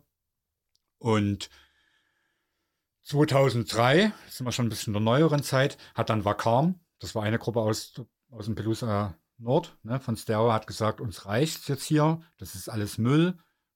Titi sponsort dafür, dass wir die Klappe halten, machen wir nicht mehr mit, wir gehen jetzt rüber in Pelusa Sud. Und dann sind die rübergegangen, wo auch der Gästeblock ist, also auf die andere Hintertortribüne. Und ich glaube, die waren zu Beginn vielleicht 20, 30 Leute. Und die Leute haben gedacht, was ist denn hier falsch? Die wurden auch beschimpft von den normalen Gegengradenbesuchern, weil die dachten, die sind die Gäste, die jetzt neben Gästeblock stehen. Ja, ja. Aber das hat auch bei denen dann richtig an Fahrt aufgenommen. Also nach und nach sind dann andere Gruppen hinterhergekommen oder auch Einzelpersonen, bis die dann eines Tages mehr hatten als die eigentliche Pelusa Sud oder zumindest qualitativ betrachtet mehr Ultras hatten. Jetzt sind das vielleicht 10, 11 Gruppen. Banda Ultras, Stilo Steel, Shadows, Hunters, fällt mir spontan ein, ohne dass ich jetzt jemanden vergessen will. Und das Problem aber ist natürlich, die Macht und der Einfluss waren immer noch bei Pelusa Nord. Und die haben alles halt dafür ge getan, dass dieser Pelusa Sud, dass die Abspaltung eben auch nicht auswärts fahren darf. Konnten ja auch nicht auswärts fahren und einfach einen Gästeblock geben. Das hätte ja Mord und Totschlag gegeben. Du hättest ja die Karten vorher holen müssen.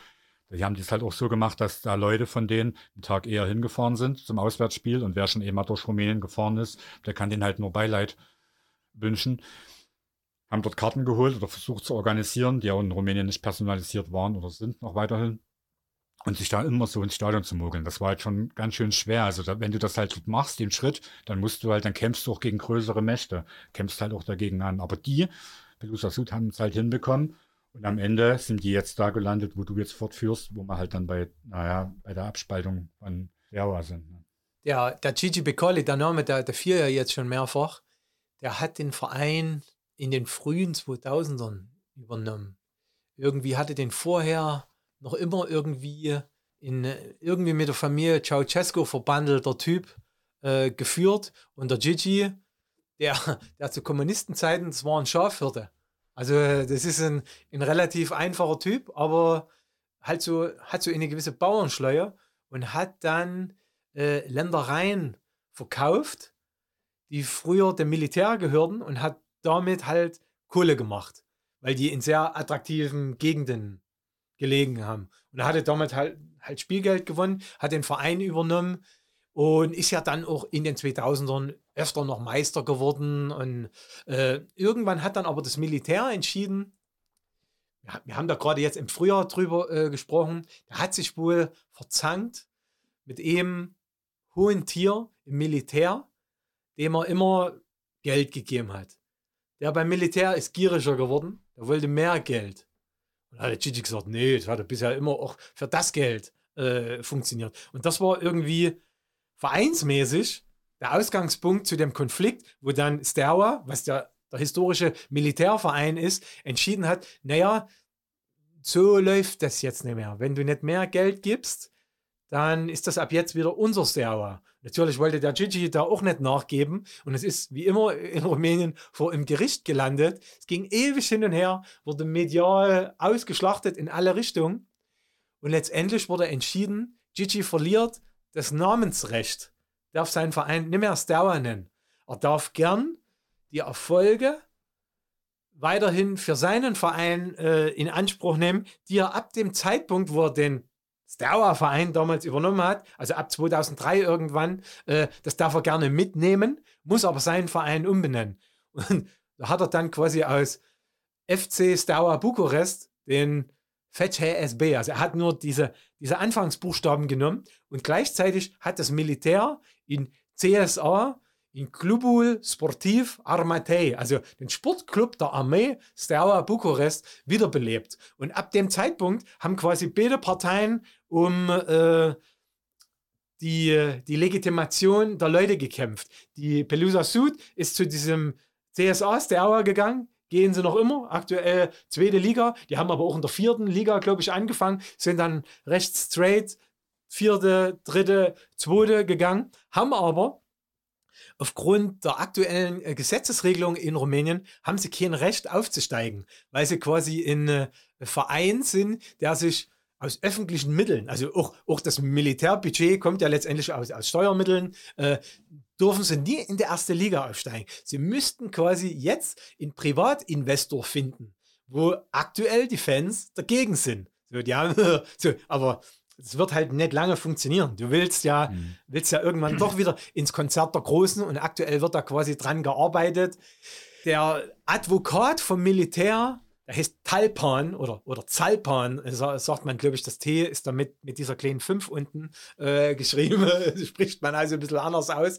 Der arbeitet dran, irgendwie eine Lösung zu finden, wie man in der nächsten Saison auch ohne den Privatinvestor aufsteigen kann. Und, und der Gigi spielt halt parallel mit seinem Fetsche SB schon weiterhin in der, der ersten Liga und sag mal, die, die Leute aus der Pelusa Sud haben eine innere Genugtuung, wenn der wieder mal scheitert, irgendeinen Titel zu holen. Also Gigi ist ein Typ, wer sich jetzt noch überhaupt nie mit Rumänien auseinandergesetzt hat, hat zeitweise auch mal im Europäischen Parlament gesessen für so eine populistische Partei, äh, sehr starke religiöse Komponente und ist aber halt heute Hü, morgen hot. So, es muss alles sofort funktionieren. Und es ist ein Typ, der denkt, mit Geld kannst du alles kaufen. Wenn du dort dreimal nicht gewinnst als Trainer, fliegst du raus.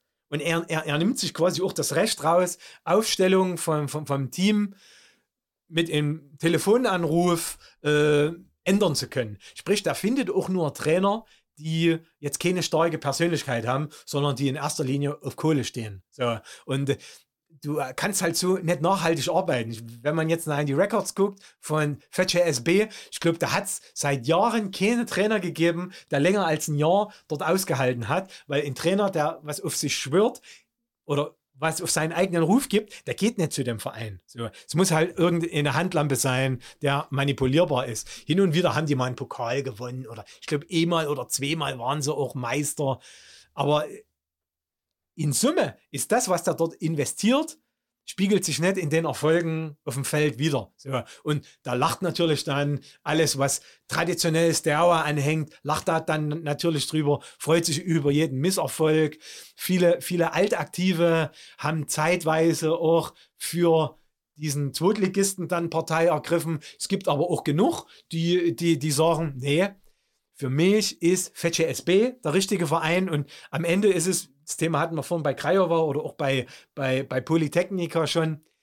Du musst dich schon sehr tief dort einwühlen, um jetzt für dich zu einem qualifizierten Urteil zu kommen. Wer ist denn jetzt der wahre Verein? Jetzt für mich gesprochen, es äh, wäre halt wahrscheinlich schon gut, wenn die zwei einfach wieder zusammenkommen, irgendwie, weil dann hast du alle Titel, die der Verein seit 1947 errungen hat, hast du wieder unter einer Erscheinungsform, so nenne ich es dann wieder vereint, aber realistischerweise wird das jetzt nie funktionieren. Das funktioniert ja auch in den Kurven nicht. Nee, das ist ja extrem spinnefeind. Es gibt ja auch Fahnenklau untereinander. Ja, ja, also, ja. CSA hat ja auch, ne, Pelusa Sud hat eine Fahne geholt von Tornado und dann ging die angeblich zum Bullen. Da hat sich natürlich wieder der Mustata in der Presse geäußert, das ging dann hin und her. Ja, der ist ja auch jeden Tag in der Zeitung, die, die Capos und der Bekali sowieso, der hat am Tag drei Meldungen egal welche Sportzeitung du aufschlägst, zu jedem Scheiß gibt er seinen Senf ab. Aber dadurch kommen auch die Leute ins Stadion. Das Stadion ist ja trotzdem voll. Die haben jetzt eine gute Saison gespielt. Letzte Saison muss man ja den zugestehen. Die Leute rennen trotzdem hin und auch die Kurve ist voll. So, die machen ja natürlich auch eine ordentliche Öffentlichkeitsarbeit. Also die Ultras finden da auch in, in den Medien statt? Ultras finden krass in den Medien statt. Mein ganzes Wissen über Ultras habe ich entweder, na gut, von privaten Quellen oder aus der Zeitung. Aus der Pro Sport oder aus der Gazzetta Sport Turilur. Genau, ja. da steht ja alles drin. Also da, da gibt es einen Fahnenklau. Da steht natürlich dann drin, wer die geklaut hat und warum. Das war, glaube ich, Klaas von, von Belusa Sud, als wir jetzt dort waren, hatten die auch Spenden gesammelt, weil zwölf Leute dann inhaftiert wurden.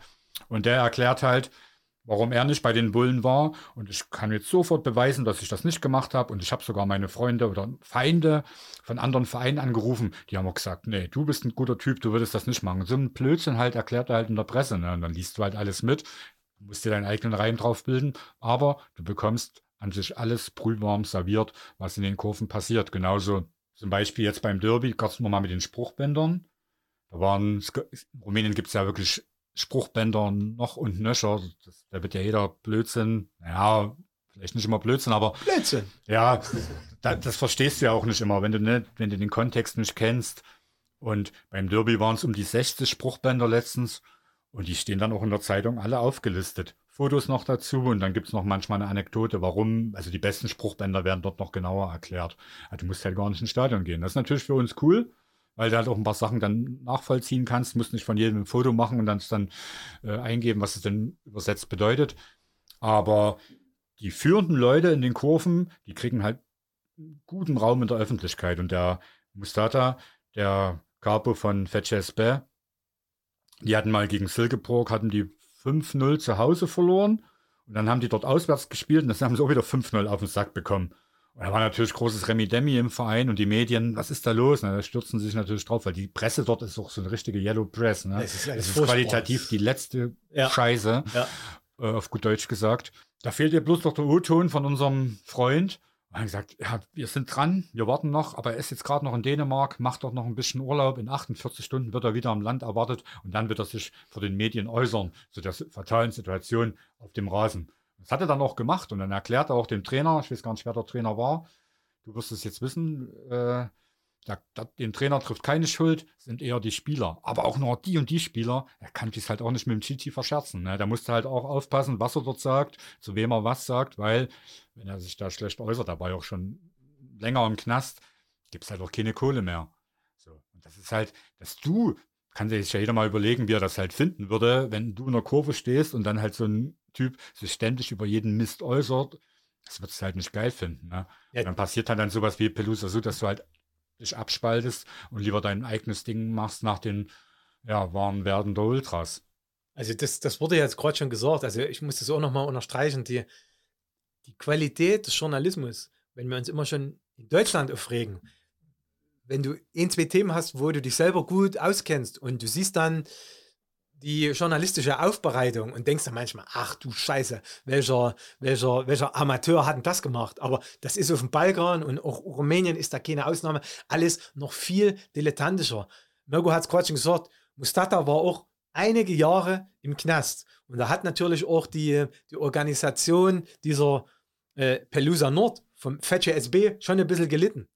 Der war noch nie wieder richtig raus aus dem Knast, war völlig klar, der übernimmt das Ruder dort wieder. Und natürlich wird er dafür bezahlt. Und da wird dann, der, der kriegt dort eine, der kriegt dort eine äh, Yellow Press Öffentlichkeit, die, die völlig ungerechtfertigt ist. Weil das ja alles, was, was solche Typen dort erzählen können, wenn wir mal unsere Fußballbrille abnehmen, das ist alles völlig irrelevant. Das ist alles völliger Sandkastenblödsinn, der, der, der dort ver, verzapft wird. Leute klauen sich gegenseitig vorn oder irgendwelchen Mist. Da würde, wird in Deutschland berechtigterweise gibt es sowas kein mediales Echo. Und dort wird mehrere Jahre drüber berichtet, als wäre das das Wichtigste der Welt. Und auch wenn der Bekali dort, wie gesagt, totaler Populist, wenn der in seiner Villa dort in Furz lässt, kannst du Gift drauf nehmen, dass es nächsten Früh zumindest in einer Erwähnung in mehreren Blättern finden wird. Also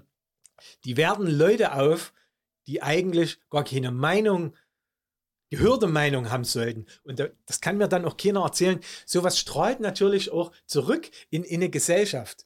Wenn solchen Hampelmännern ein Podium ständig eingeräumt wird. So, das, ist, das ist ja nie gut für den, für den Diskurs, den denke ich jetzt. So. Sollten mehr klügere Leute das Podium bekommen. So wie George. das kann man sich jetzt streiten. Ne? Und wie sieht das so mit der Derby-Rivalität in der Stadt aus? Oder auch Rivalität untereinander jetzt zum Beispiel bei, bei Steaua? Es ist nicht Krakau. Es ist auch nicht so aufgeteilt in, in, in Stadtviertel wie in Polen erstmal hat jeder Verein am eigenen Stadion so seine Basis. Liegt aber natürlich in der Natur der Sache. Und es ist schon sehr durchmixt.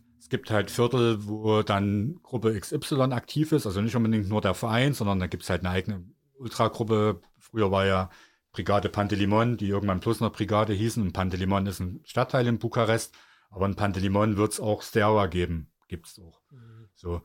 Und jeder hat so seine Pubs und es gibt schon Angriffe, auch mal unter der Woche, kann ich sagen. Am Spieltag, aber eher am Spieltag. Also es ist nicht so ein 24-7 Randale-Ding. Und es gibt ja auch nicht so diesen Hooliganismus, Es gibt kaum Hooligan-Gruppen außer unsere Rapid-Kollegen da. Die nennen sich so. Die sich so die nennen. Das ausleben ist auch wieder eine ganz andere Weil Sache. diese britische Kultur hat in Rumänien, hat sich nie in Rumänien breit machen können, weil ich glaube, das hat auch was mit dem eisernen Vorhang zu tun. Da gab es ja überhaupt ne, keine Reibungspunkte. Und als er dann gefallen war, kam ja sofort Italien durch die Sprache. Das haben wir ja auch nie erwähnt. Rumänisch, Gastarbeiter. Rum- Gastarbeiter, aber Ja. 95 war es vielleicht noch nicht so einfach, nach Italien zum Arbeiten Mhm, zu gehen. mhm. Aber ist auch niedergeschrieben, das kommt durch die Supertifo. Die Leute haben Supertifo bekommen, konnten das sofort ad hoc lesen, weil Rumänisch ist wirklich sehr nah zum Italienischen, haben dort verstehen können, was dort steht. Und das sind die Einblicke, die hatten wir als, als Deutsche gar nicht. Wenn uns jemand 95 Supertifo gegeben hätte, okay, geil, kannst du die Bilder zwar angucken, so war es ja auch eigentlich in Deutschland, hast dann die bunten Choreo Choreografien nachgemacht, aber das, was halt dort geschrieben stand, auch wenn es in Italienisch immer viel mit Substanz ist, hast du halt nicht verstanden. Aber die konnten das halt verstehen. Und deswegen hat sich dieses britische Ding nie so wiedergespiegelt. Und auch die Klamotten, das ist halt schon alles sehr italienmäßig. Klar gibt es auch Casual-Gruppen und jetzt in der neuen Zeitrechnung, aber das ist schon sehr Italien. Deswegen gibt es dort nicht diesen Hooliganismus und dieses, ja, andere Auflauern. Also das ist, ich habe einen Freund von Sterwa, von Wakam, der hat mal in Polen gelebt, arbeitstechnisch, sogar in der gleichen Stadt wie ich. Und mit dem habe ich viel Zeit verbracht. Wir haben auch viel geredet. Und er hat auch gesagt, es ist halt hier komplett anders als in Rumänien. Jetzt haben wir ja auch viel von euren Touren vor 20 Jahren erzählt. Seid ihr dann heutzutage immer noch in Rumänien unterwegs? Packt euch das immer noch? Jetzt wieder. Hm. Wir haben es jetzt wieder für uns entdeckt, weil du durchs Internet, klar, du bekommst ja mit, da geht wieder was. Es gibt ein paar neue Stadien, auch wenn man die jetzt nicht unbedingt sehen muss oder sehen will. Aber die Ziele gehen einem ja auch manchmal aus. Ja, aber wir hatten, wir hatten auch ein paar blinde Flecken in Rumänien. Wir hatten jetzt gerade letzten Herbst, haben wir uns mal äh, im, im, im Zusammenhang mit dem Clujer Derby, haben wir mal die Chance genutzt, auch mal ein bisschen den Norden uns ein bisschen anzugucken, auch bei Vereinen, die eigentlich ganz selten mal erste Liga und eher sich unten rumgetrieben haben. Wir waren mal, wir waren in Bayamare, Satumare, wo es, wo es selbst in der zweiten und dritten Liga hast du dort diese, diese doppelten Vereine. Also das war glaub ich, hat Satumare, genau, ne? Ja. dritte Liga und vierte Liga. ja, genau. Das ist Und total Fans, Wahnsinn. die. Ultras gehen zum Viertligisten. Ja, und wir waren in der dritten Liga. Aber äh, Stadion, das sind halt, dort gibt es halt noch keine Notwendigkeit, neue Stadien zu bauen, weil die Vereine immer unten rumkrebsen und hast du noch die alten Buden. Und es ist halt geil, einfach das verrottete Ding zu sehen und nebenan, wo war das? Ich glaube, das ist Bayermare, ist so klein hinterm Stadion noch so ein ethnografisches Museum, wo du dann, wenn du Zeit hast, dann gleich noch dort reinmarschieren kannst und dir die alten rumänischen Häuseln dort so angucken kannst. Also, das ist schön, wenn du auch, und das spielt auch für mich dann noch eine Rolle, wenn du an Plätze gehst und es ist kein Highlight-Spiel und du hast vielleicht das, das ausgesprochene, seltene Glück, dass du bei dem Spiel mit deiner kleinen Reisegruppe von, von der Zeit vergessenen, ewig gestrigen, der einzige Deutsche bist. Und halt nicht äh, diese, diese scheiß Apps, die, die es da gibt, du, du nutzt die auch, Mirko, Nee. wo du dann immer guckst, dass da, ach, heute sind 59 Geisteskranke hier ein, ein, äh, eingeloggt. Ich will das gar nicht. Ich will der Ähnliche sein und ich will nicht wegrennen von dem anderen Deutschen, der genauso beschissen aussieht wie ich. So, also ich will lieber meine Ruhe. So, und da haben wir uns diese, diese, diese Nord, nordwestlich-rumänische Ecke angeguckt und hatten uns, sind eigentlich damals dort auseinandergegangen und haben gesagt, weißt du was, als nächstes Mal müssen wir in den Nordosten, weil wir waren noch nicht in Botoschan, die spielen ja erste Liga, oder Suceava, Falticeni, die hatten wir 2002 auswärts gesehen, da musst du irgendwann mal hin. Das, ist- Ja. das nimmt dir ja keiner ab. Also 100 Crowns in Rumänien sollte man schon haben. Das ist richtig. Wie viele Spiele habt ihr aktuell in Rumänien gesehen? Was würdet ihr sagen? Ich kann dir das genau sagen. Ich hatte mal geguckt vorab. Ich stehe jetzt bei 109 Spielen. Aber da ist natürlich auch, was weiß ich, bestimmt zehnmal das alte Steaua-Stadion bei den unterschiedlichsten Derbys drin. Danach wird wahrscheinlich schon Dynamo kommen. Und naja, Poli war ich auch oft, dadurch, dass man Leute kennt. Und grenznahe zu Serbien, ne, da bist du auch oft drüben gewesen. Ja, das sind so die, die Top-Destinationen. Ja. Und es darf aber gern weitergehen. Wie gesagt, die, der Hunger ist wieder erweckt. Der Hunger war mal erloschen, nicht nur, nicht nur wegen diesen ganzen Neugründungen, aber gerade auch Mitte der, der 210er, diese ganzen Sinnlosvereine. Wer will denn zu Voluntari fahren? Die spielen zwar, glaube ich, jetzt immer noch in der ersten Liga oder, oder Concordia Chachna oder so. Da weißt du vorher, da ist nichts los. Das sind auch, die Stadien haben sie so ein bisschen Erstliga fit gemacht. Die haben alle diese Standard-Flutlichtanlage dort drin stehen, aber es ist nichts Gewachsenes und es ist halt, das war, das fand ich schon auch total demotivierend. Da gab es auch keine Ambition, dann die Liga wieder komplett zu machen oder so. Jetzt mittlerweile, wo die ganzen fangeführten Vereine langsam wieder den Weg nach oben finden, macht es auch wieder Sinn, mal wieder ein geiles Wochenende dort sich zusammenzubasteln. Ne? Du schwelgst halt doch trotzdem weiterhin in Erinnerungen, als wir jetzt dort waren. Ne? Zum Garat in Nord gegangen, man Selfie gemacht und hier waren wir damals vor 20 Jahren, hier haben wir den und den getroffen und aber du hast schon richtig gesagt, die ganzen Bumsvereine, das ist halt auch extrem unattraktiv geworden. Zeitweise. Mittlerweile geht so halbwegs wieder, aber was willst du dann? Das sind wir hier beim Eingang unseres Gesprächs dann zum fünften Mal bei Sterwa. Das bringt ja dann auch keine Punkte. Und gibt ja auch noch genug andere Ziele. Aber die sind uns ja auch ein bisschen ausgegangen. Und da haben wir gesagt, nee, jetzt müssen wir mal wieder nach Rumänien. Jugendtraum war eben Satumare, Botoschan und mhm. noch nicht waren, einfach da mal hinzufahren, weil man hat jahrelang davon geredet, geschwärmt und und jetzt hat man mal die Möglichkeit und muss das halt machen. Und ich muss leider sagen, ich habe knapp 60 Spiele erst gesehen. Ja, das ist ja schwach. Ich glaube, ich habe ich hab um die 20, dürfte ich in Rumänien gesehen haben. Du kannst gerne mal mitkommen. Ja, ich, ich komme unbedingt, ich muss unbedingt mit euch mitkommen, das wird großartig. Wir äh, reden dann die ganze Zeit durch. Ja, dir, dir, dir, fallen dann die Ohren ab, ja. Ich war aber auch schon im, äh, im Nordosten, da bin ich euch voraus. Äh. Als wir von Bukarest äh, per Landweg quasi nach Moldawien gefahren sind. Klingt geil. Und das ist, das ist absolut fantastisch, weil ich glaube, das ist so äh, das richtige Rumänien. Also das, so wie ihr von 2002 berichtet habt, es wird da genauso ausgesehen haben, denke ich mal. Und ich weiß noch, wir haben ich habe irgendwas bei Wikipedia nachgeguckt zum EU-Beitritt von Rumänien und kurz danach hatte äh, eine Kutsche einen Achsenbruch vor uns, wo ich auch dachte, geil.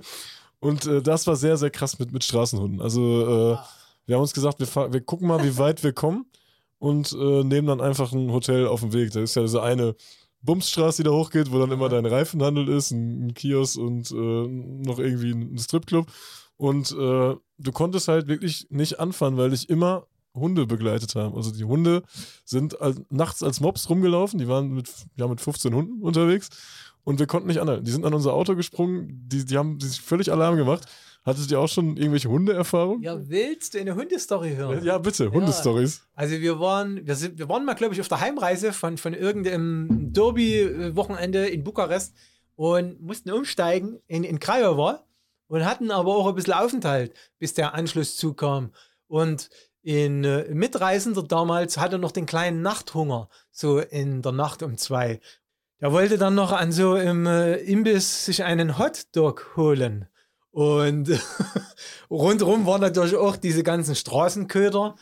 Und er hat sich dann diesen Hotdog rein und das hat aber auch irgendwie komisch geschmeckt. Und irgendwann sagte dann noch einer, du weißt schon, dass das jetzt Hundefleisch war, was in dem Hotdog hier drin war. Und der hat gekotzt. Also sprichwörtlich hat er gekotzt. Es ist nie, es ist natürlich nie erwiesen, ob das jetzt wirklich Hundefleisch war. Aber die Vorstellung bei unserem Reisegefährten, deutschen Zwickauer, Mariendaler äh, Reisegefährten, dass das vielleicht doch tatsächlich an diesem asozialen äh, Imbiss dort in der Cryo noch tatsächlich vielleicht Hundefleisch, weil ich erinnere mich, der hat noch irgendwie Rückstände, es waren irgendwie Borsten oder irgendwas dort noch in diesem Sandwich gefunden oder hat sich zumindest eingeredet, es wären Borsten und äh, das fängt ja dann an, in deinem Gehirn so ein Eigenleben zu entwickeln und er hat das dort rausgereiert. Äh. das ist aber auch schon lange her und das mit den Hunden war tatsächlich früher auch in Bukarest noch ein größeres Problem.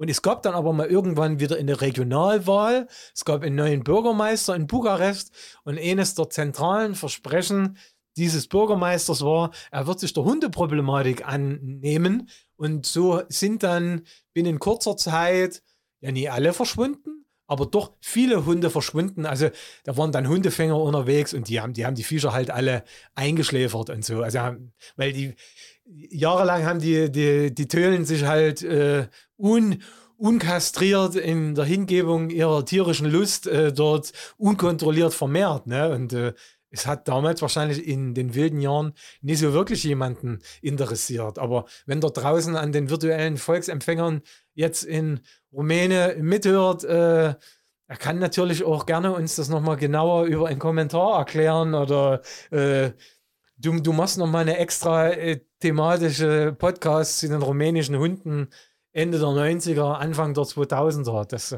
das würde mich dann wieder interessieren. Den würde ich mir anhören. Aber Bukarest ist schon eine Stadt, die sich so krass verändert hat, oder? Also mittlerweile Ja, ja. mit Wizz Air, da machen ja Leute Junggesellenabschiede hin und so Kram. Also das ist ja völlig bescheuert. Widerwärtig, ja. Es ist nicht mehr, das, ist, das, das willst du halt eigentlich ja auch nie, aber es ist natürlich auch das Recht dieser Stadt, sich weiterzuentwickeln. Natürlich. Wer sind wir, da wir anderen Ländern das Recht auf Entwicklung absprechen? Aber grundsätzlich, jetzt nur noch in Rumänien, wir haben das, glaube ich, schon auch in anderen Podcasts schon mal äh, anklingen lassen. Das große Ärgernis dieser kapitalistischen Welt ist ja halt diese Gleichmacherei, dass du überall dieselben scheiß Shops, in derselben Bauweise mit denselben Produkten wiederfindest. Das war ja, das hat ja früher gerade den Reiz ausgemacht des Reisens, dass du woanders hingekommen bist und es gab andere Produkte, wo du dich auch mal drauf einlassen musstest und hast halt was gekauft, von dem du nie wusstest. Es hat so und so viel Gramm Zucker oder so und so viel Vitamine oder, oder ja, das ist, das gefällt mir halt nie, dass du überall H&M hast oder überall scheiß McDonalds oder, oder, oder was weiß ich. Früher in, in Rumänien, da gab es diese, Fornetti hieß das früher, ne? Das, das, das gibt es jetzt unter einem anderen Namen äh, immer noch, ne? Das Ich habe ja gesagt, in. Olmütz letztens am Bahnhof gab es noch eine Fornetti-Bude. Die Aber- hat überlebt. Bei den Tschechen hält Ja. sich alles. Aber das war halt was, das ist aus Rumänien Richtung Westen gewandert und nie andersrum. Das haben, das haben wir zuerst in Rumänien gesehen, ne?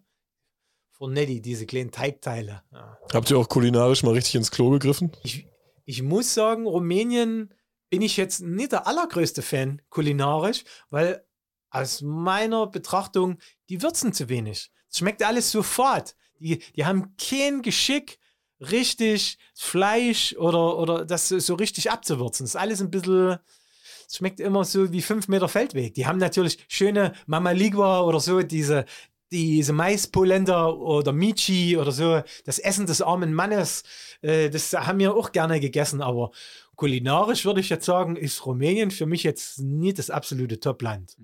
Wenn ihr jetzt eure Touren vergleicht, Anfang der 2000er und jetzt 2022, 2023, welche haben euch mehr gefallen? Es liegt, glaube ich, in der Natur.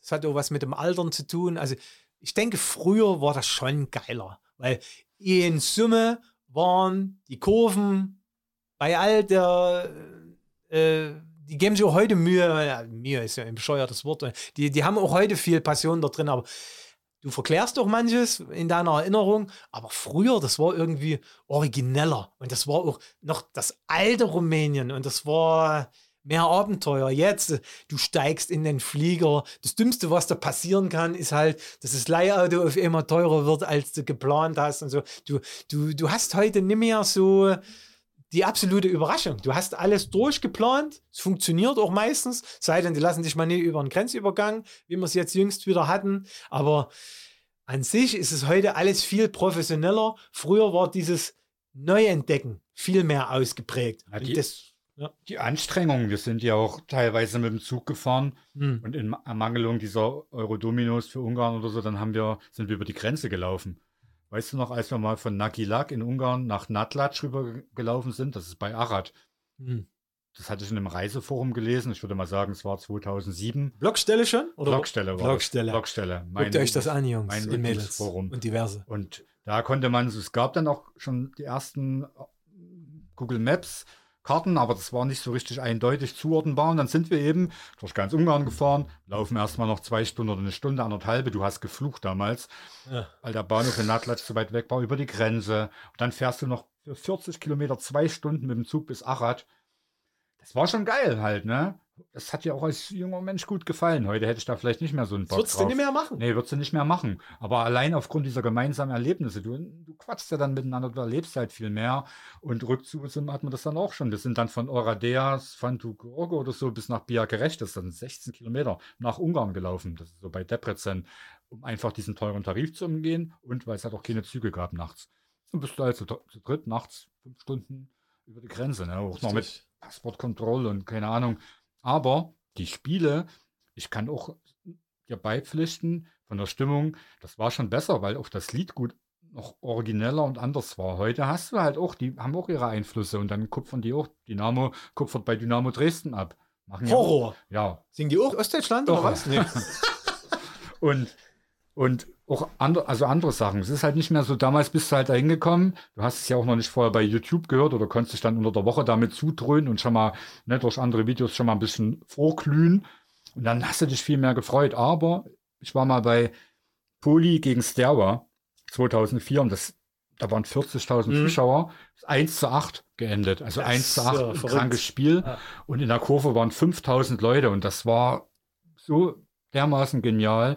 Und ich verkläre das auch nicht, weil ich habe nämlich nochmal meinen Bericht gelesen, den ich kurz danach geschrieben habe und habe ich es in den Himmel gelobt. Also wird es auch schon so gewesen sein. 2004 hast du gar nichts in Deutschland Vergleichbares gehabt. Also sowas, was dort, was ich bei Poli erlebt habe, das hätte ich ja dort nie in Deutschland nie bekommen. Ja, ja, ja, das hätte ich ja vielleicht maximal noch in anderer Form, vielleicht beim Lodger Derby oder so gesehen. Weder bei den Tschechen noch in Ungarn, höchstens in Italien und vielleicht noch in Belgrad, ne, beim Derby einmal pro Jahr. Und da gab es ja einige, es gab vielleicht nicht viele Spiele von dem Kaliber, das Derby, Steaua Dynamo mal abge, äh, ausgeklammert.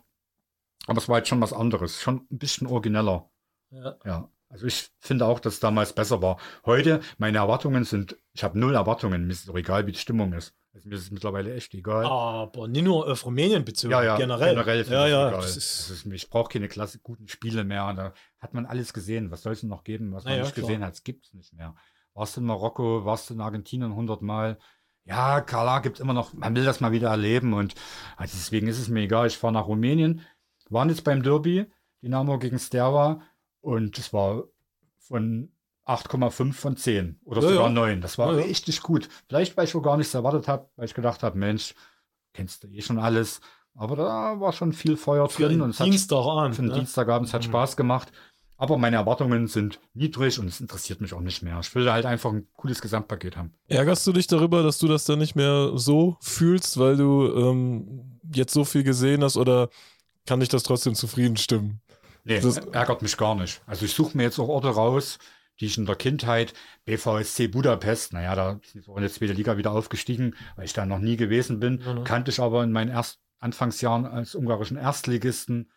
Burgas in Spanien kannte ich noch früher von Eurogoals, die wollte ich halt unbedingt mal live sehen, da muss ich mal hin. Ich habe halt mittlerweile solche Ziele. Das ist mir wirklich egal. Also ich habe alles, wirklich alles Cooles gesehen und wenn jetzt das Mega-Monster-Derby ist, Ruch vielleicht wieder im Nationalstadion spielt und die spielen gegen Sapsche dort und da kommen 40.000 Zuschauer und ich kann aus welchen Gründen auch immer nicht, ist mir das egal. Ist mir völlig egal. Also es gibt nichts mehr, wo ich sage, oh, na, ich muss da unbedingt hin. Ich habe das Gefühl nicht mehr, weil ich glaube, Ja. schon alles gesehen zu haben. Für mich geht keine Welt unter, wenn ich jetzt nach Bukarest fahre Derby ist ohne Gäste.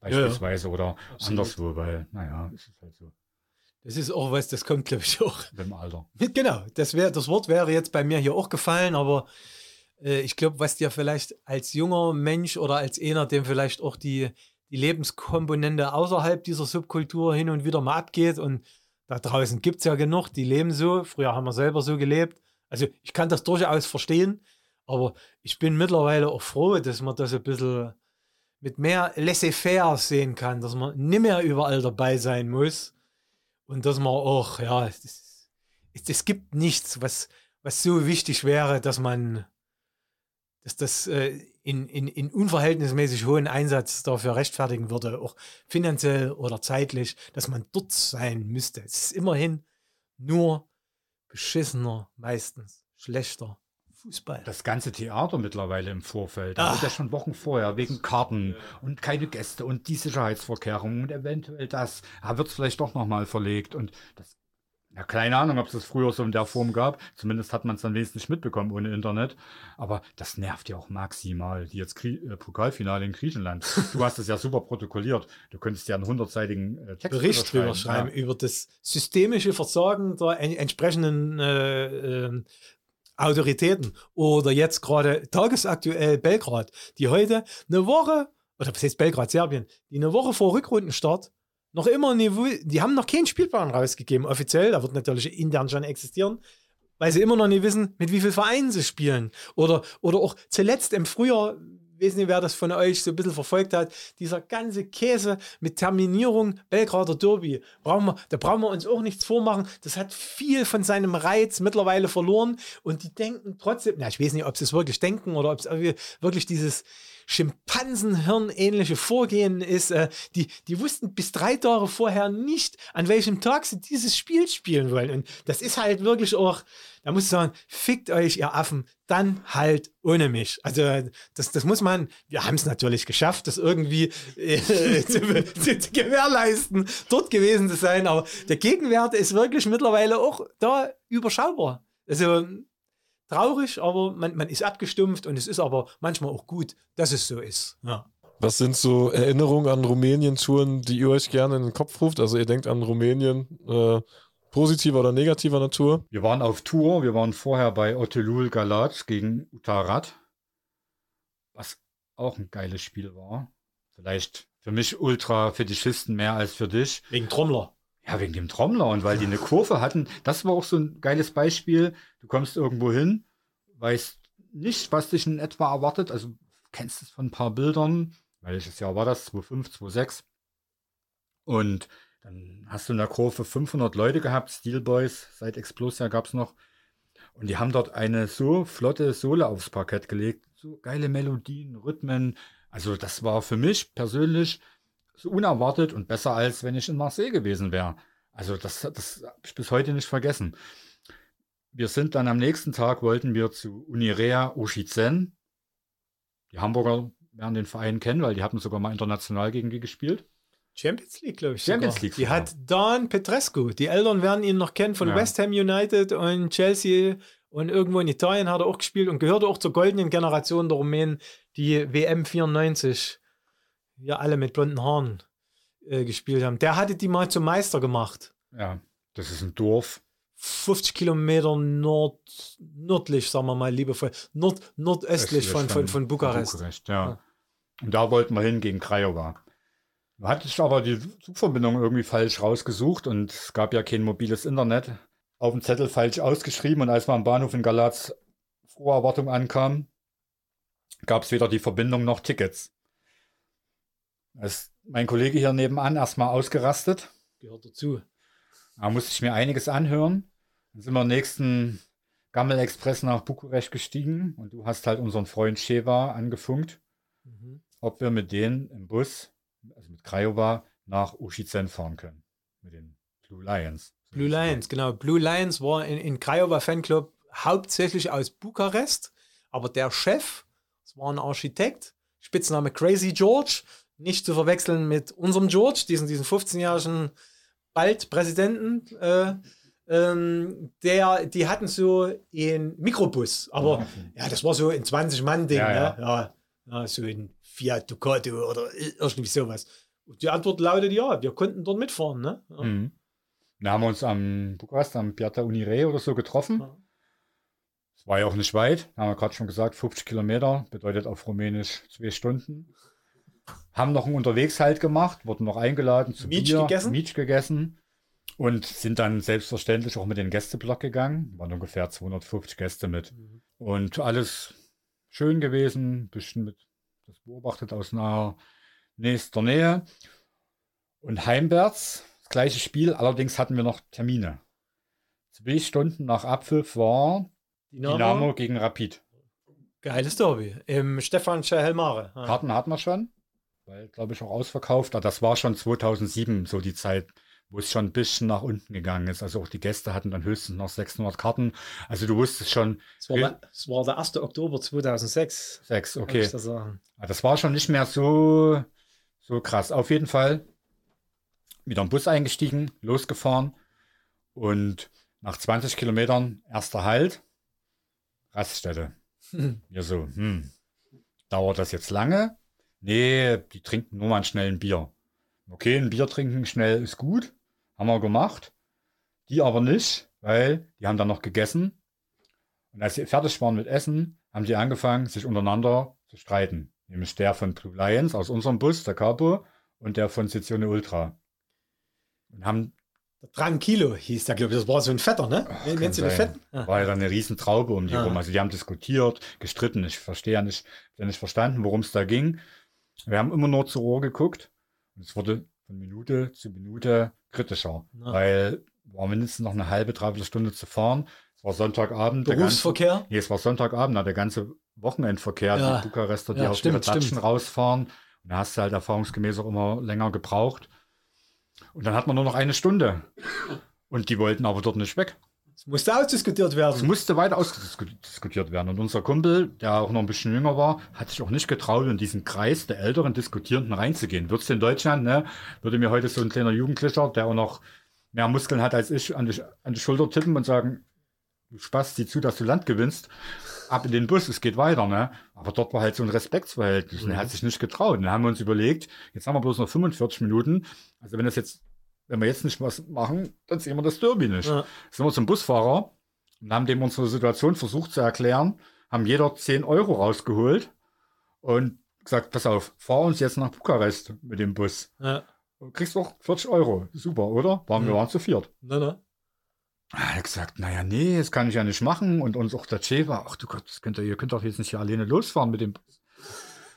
Und wir so, na, aber wir haben, wir müssen. Wir haben, wir Ja. müssen arbeiten. Es gibt kein Taxi. Die haben vorher gesagt, es kommt kein Taxi raus. Wenn Ja. du jetzt ein Taxi anrufst, die denken, du willst die verarschen. Die, die, hier wird niemand kommen. Also ihr, ihr seid auch zu viert, du kannst doch nicht trampen. Ja. Du kommt hier nicht weg. Hat der Busfahrer den Motor angelassen, um wenigstens dort diskutieren, so zu verdeutlichen, ey Jungs, ne, ist ja meistens das Aufbruchssignal, man kennt es ja von Raststätten, so, es geht ja gleich weiter. Gehupt, kam aber keiner. Haben wir das nochmal gesagt, hier, pass auf, du hast jetzt die 40 Flocken, fahr los. Ist er losgefahren. Dann sind wir mit dem Bus. Ich weiß noch, also ich habe auf die Traube geguckt, ich dachte, vielleicht hält er nach 10 Metern an und die rennt Ja. dann rein. Die guckten nur, haben sich gewundert und haben weiter diskutiert. Und wir sind halt vom Hof gefahren und dann hat er uns nach Bukarest vors Stadion, Ne? Wir mit dem Blue Lions Bus und die mussten Vor allen Dingen, Krajo war eigentlich auch ein absoluter Feind von Dynamo Bukarest. Ja, das ist ja auch eine, gute Szene eigentlich. Ja, ist ja, ja, nicht ja. irgendeine Dorftruppe vom Kreisliga-Acker, ne? Na, haben wir den Bus von denen entführt. Und keine Ahnung, wann der wieder dort gelandet ist. Ich habe die Leute zum Glück nie wieder gesehen. Aber da, was wir gerade schon hatten, heute hätten wir das Derby verpasst. Hätten wir gesagt, na, ist halt so. Ne? Keine Ahnung, was du heute gemacht hättest. Aber damals, du musstest dorthin. Und ich glaube, es war auch nicht so gut. Aber das Stadion von Dynamo, das war ja auch immer sehr 3-1 ausgegangen. kann ich 3-1. sagen, Ja. das durch den Flachbau, das entweder warst du im Innenraum oder du hast halt nie so alles richtig gut mitbekommen. Das war das beschissenste Stadion von, von also Ja, ja, wird jetzt auch umgebaut. Haben jetzt angefangen. Ach genau. du Gott, die haben doch jetzt erstmal die Ausschreibung gehabt. Die spielen Ja. seit einem Jahr nicht mehr in dem Stadion. Das ist auch wieder richtig Rumänien. Die spielen seit einem Jahr nicht mehr in dem Stadion. Und ich dachte, die haben schon angefangen. Ist schon abgerissen. Wir wollten letztens sogar mal kurz hin, hatten aber keine Zeit mehr. Ja. Und dann, als ich wiedergekommen bin, habe ich erstmal im Netz geguckt. Und dann bin ich über eine Meldung gestoßen. Jo, jetzt findet gerade die Ausschreibung statt. Das ist ja richtig cool. Das ist ja in 100 Jahren nicht fertig. Also die werden noch Ewigkeiten im Akute Triumph spielen oder Ja. vielleicht in der Nationalarena gehen bei größeren Spielen. Da kannst du wirklich nur verzweifeln. Aber die Anekdote mit der Busentführung war schon ganz schön dreist.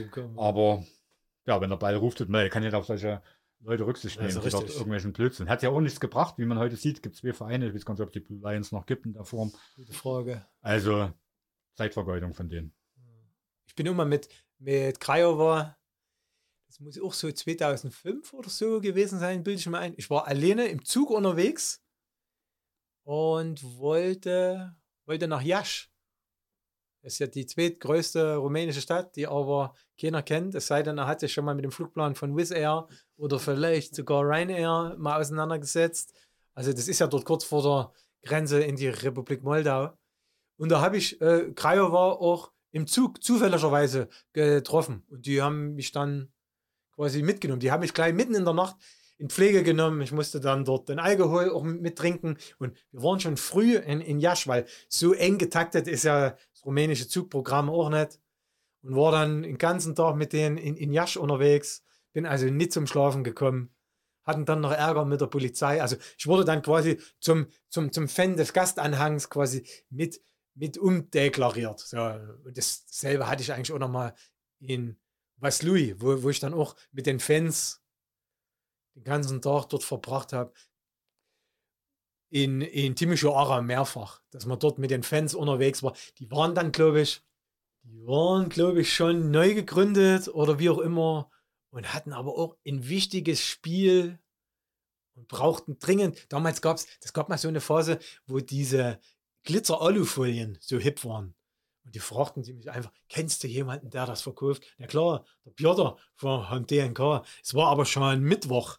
Und das Spiel war Samstag. Und wir mussten es irgendwie auf die Reihe bekommen. Und typisch Rumänen, die waren ein bisschen hilflos. Wird vielleicht heute auch anders aussehen. Und musste ich einen Piotr einschreiben, kriegst du das, diese, diese, diese ganzen glitzernden Folien noch bis zum Spieltag hier, äh, nach, nachdem ich auch, na klar, wenn ich die jetzt in einen Ex Express gebe. Und das war auch, das war völlig offen mit der Bezahlung oder so, PayPal und solchen Mist. Das gab es damals noch nicht, aber das hat alles hingehauen. Ich glaube, das Grundvertrauen war, war damals auch ein bisschen größer. Die haben ja Geld bekommen, die haben ihre Choreo gemacht. Es war alles nice. Also mit rumänischen Szenen hat man schon einige Berührungspunkte gehabt. Der George kam ursprünglich mal von Steaua, hatte dann dieses Honore e Patria gegründet und dadurch, dass da alle irgendwie aus dem ganzen Land mit drinne waren, war das Netzwerk sofort Hat ja auch ein regionales Heft gemacht. Richtig. Das gab es mittlerweile auch mal wieder. Namen, ja. Also so Fanzine-Kultur gibt es in Rumänien auch? Kurzzeitiges Ding. Immer mal wieder kurzzeitig und auch zu Preisen, wo du als Deutscher alles oder Pseudo-Alles-Checker sofort gesagt hast, das ist not sustainable hier, das Ganze. Also das macht ihr aus Interesse an, an der Sache, aber ihr werdet damit finanziell jetzt nie auf den grünen Zweig kommen. Also zum Beispiel der Sascha Heibel, früher von, von Hooligan Streetwear, der hat in Rumänien in, in diesem Fanszenen auch Werbung geschaltet, aber da wird halt wahrscheinlich 50 Euro, wenn überhaupt, sowas dafür bezahlt haben. Das ist nichts, wovon du leben kannst. Das hast du gemacht, weil du damals dafür gebrannt hast. Ne? So. Leidenschaft. Ja. Also ich glaube, das gab vielleicht, wenn überhaupt insgesamt Vier, fünf. Ja, zehn. Es gab es Zehn. dann nochmal unter anderem Namen. Der hat ja auch die Website gehabt. Weiß noch, nach irgendeinem Derby, ich glaube auch Rapid Dynamo mussten noch ziemlich schnell nach Hause. Und Bilder die Fotos, abliefern. ja, die Bilder ja, abliefern, weil ja, ich muss die online laden und ins Heft und keine Ahnung. Ja, es waren, aber es waren gute, also für meine Begriffe waren es gute Hefte. Die Texte waren lang, es waren viele Spielberichte drin, also typisch halt Rumänien, ne? ausführlich und da konntest du schon ein bisschen was vom ganzen Grundverständnis mitnehmen. Also es war jetzt nicht, es war jetzt kein Blödsinn, aber die Reichweite war halt gering und Leute haben es halt auch nicht gekauft, weil es auch vielleicht nicht so billig war. Und abschließend noch die Frage: so, was sind so die aktuellen Themen, die die rumänische Fanlandschaft äh, befasst? Ja, ich glaube schon, dass mit Steaua durch diesen Nichtaufstieg, das ist halt eine ganz große Sache, die die selbst beschäftigt. Viel Stress mit den Bullen. Es gab jetzt, ähm, es gibt ein Gesetz, was aber nicht durchgesetzt wurde so richtig, dass am Eingang vom Stadion jederzeit der Ausweis und ja, das Ausweisfoto verglichen werden kann. Also du musst halt personalisierte Karte haben und deinen Namen in die Kamera sagen. Und das sollte jetzt mal wieder angewendet werden in Bukarest vor einem halben oder vor einem Jahr. Und dann gab es daraufhin einen Boykott. Die Leute sind halt nicht gegangen. Und es wird aber auch situativ vorm Spiel einfach so festgelegt, hey, heute machen wir das so und so. Und dann gehen die eben wieder nicht. Aktuell kontrolliert das wieder niemand. Es ist halt wieder so ein, ne, keiner weiß halt wieder so richtig irgendwas. Und ja, mit den Bullen ist auch schon, die Bullen sind dort nicht zimperlich. Also wenn du dort erwischt wirst, auch mit Pyro, die Strafen sind schon sehr hoch und die haben auch das große Problem, das landet dann in so, einem, in so einer Art Führungszeugnis. Das brauchst du aber vor jeder Arbeit. Also wahrscheinlich nicht als Facility Manager, aber wenn du einen vernünftigen Job irgendwo willst, musst du das halt vorlegen. Und da steht dann halt auch drin, dass du beim Fußball aufgefallen bist und dann kriegst du den Job nicht. Also das ist, eine ich kann es nicht eins zu eins jetzt so wiedergeben, weil hab's vergessen. Aber das ist, da hast du richtig Probleme im normalen Leben, wenn du beim Fußball auffällig wirst.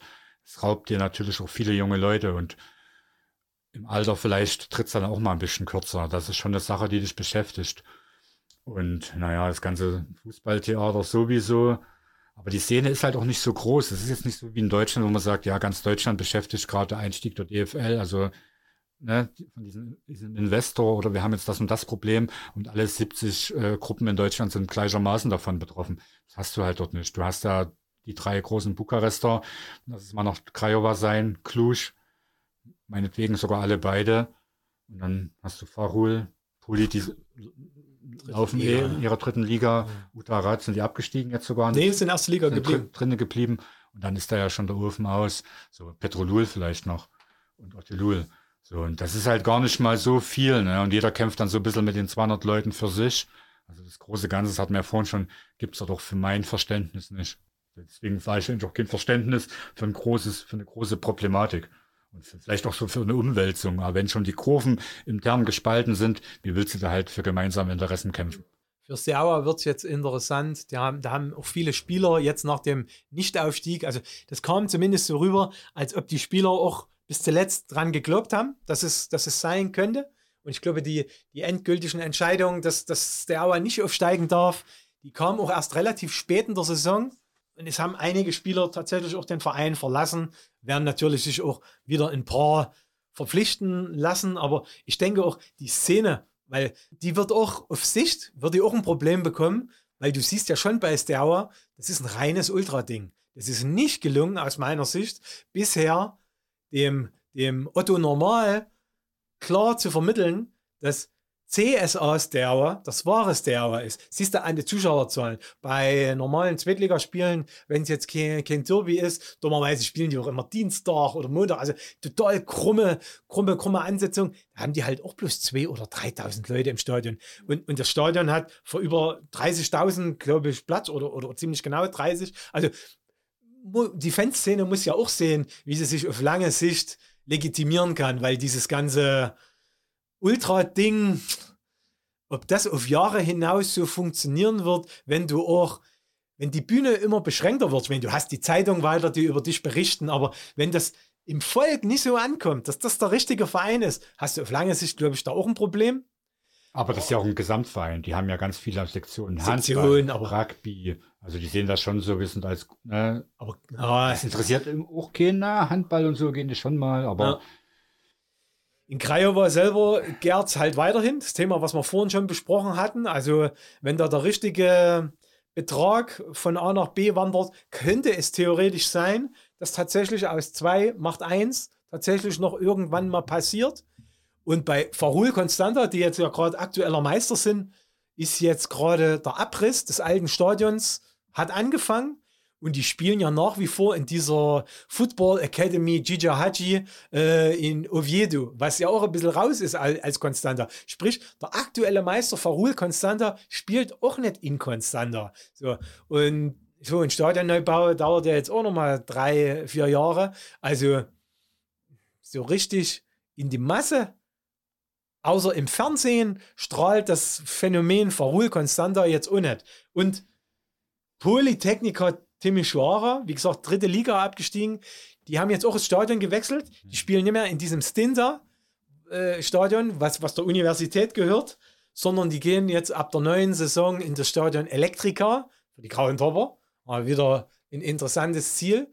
Und die haben jetzt gerade den Fall, die äh, inszenieren sich ja auch so als fannaher Verein oder auch als von Fans geführter Verein. Sind jetzt gerade aber auch in der Ermittlung vom rumänischen Fußballverein, äh, rumänischen Fußballverband, weil ein Spieler in Wettmachenschaften verstrickt ist. Macht sich natürlich als Fanverein jetzt auch eher suboptimal für die eigene Argumentation. Der Typ hat auch schon eingeräumt, ja, mehr Culpa, das war ein Fehler. Aber überhaupt, der ganze rumänische Fußball und nicht nur der rumänische Fußball generell, ja, es ist ja auch bei uns in Deutschland, also ich persönlich finde das schon auch bedenklich, äh, wenn solche Wettbuden zu viel Einfluss haben. Die rumänische Liga wird gesponsert von Betano und auch FBet ist auf manchen Trikots. Manche Vereine äh, sind halt auch in, in, in der Hand von, von diesen Wettfirmen. Ja, was soll denn da Gutes dabei rauskommen? Also für mich ist das halt krank.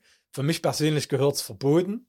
Und es wird dem Fußball an sich sicherlich eher negativ beeinflussen. So, also von daher, das sind auch Probleme, vor denen der rumänische Fußball schon stand, aber auch weiterhin stehen wird, wie man damit umgeht. Und äh, die Fans sind gegenüber der, der Verbandsführung sehr kritisch eingestellt.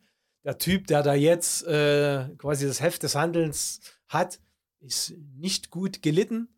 Spiegelt sich halt auch in den Ergebnissen der Nationalmannschaft wieder. Also die, die tendieren so in Richtung Bedeutungslosigkeit. Und das ist gerade wenn du noch so ein Land bist, wo nationale Identität doch auch für viele eine Rolle spielt, ist das, glaube ich, doch für die noch wichtiger, dass auch die Nationalmannschaft Ergebnisse erzielt. Also uns jetzt zum Beispiel, mir ist das doch scheißiger. Ich weiß gar nicht mehr, wann die deutsche Nationalmannschaft überhaupt spielt, was der Hansi und seine Typen dort machen. Ich kenne auch die Spieler dort nicht mehr. Für mich ist das irrelevant. Aber ich glaube, für so mhm. eine Bevölkerung, die auch ein bisschen anders sozialisiert sind, auch die jungen Leute, wo die, die nationale Komponente wichtig ist, ist das schon auch ein Frustthema, dass die eigene Nationalmannschaft überhaupt nicht performt und auch kein, kein kein Ansatz da ist, wie es besser werden könnte. Naja, das sind die Themen, die die, glaube ich, aktuell beschäftigen.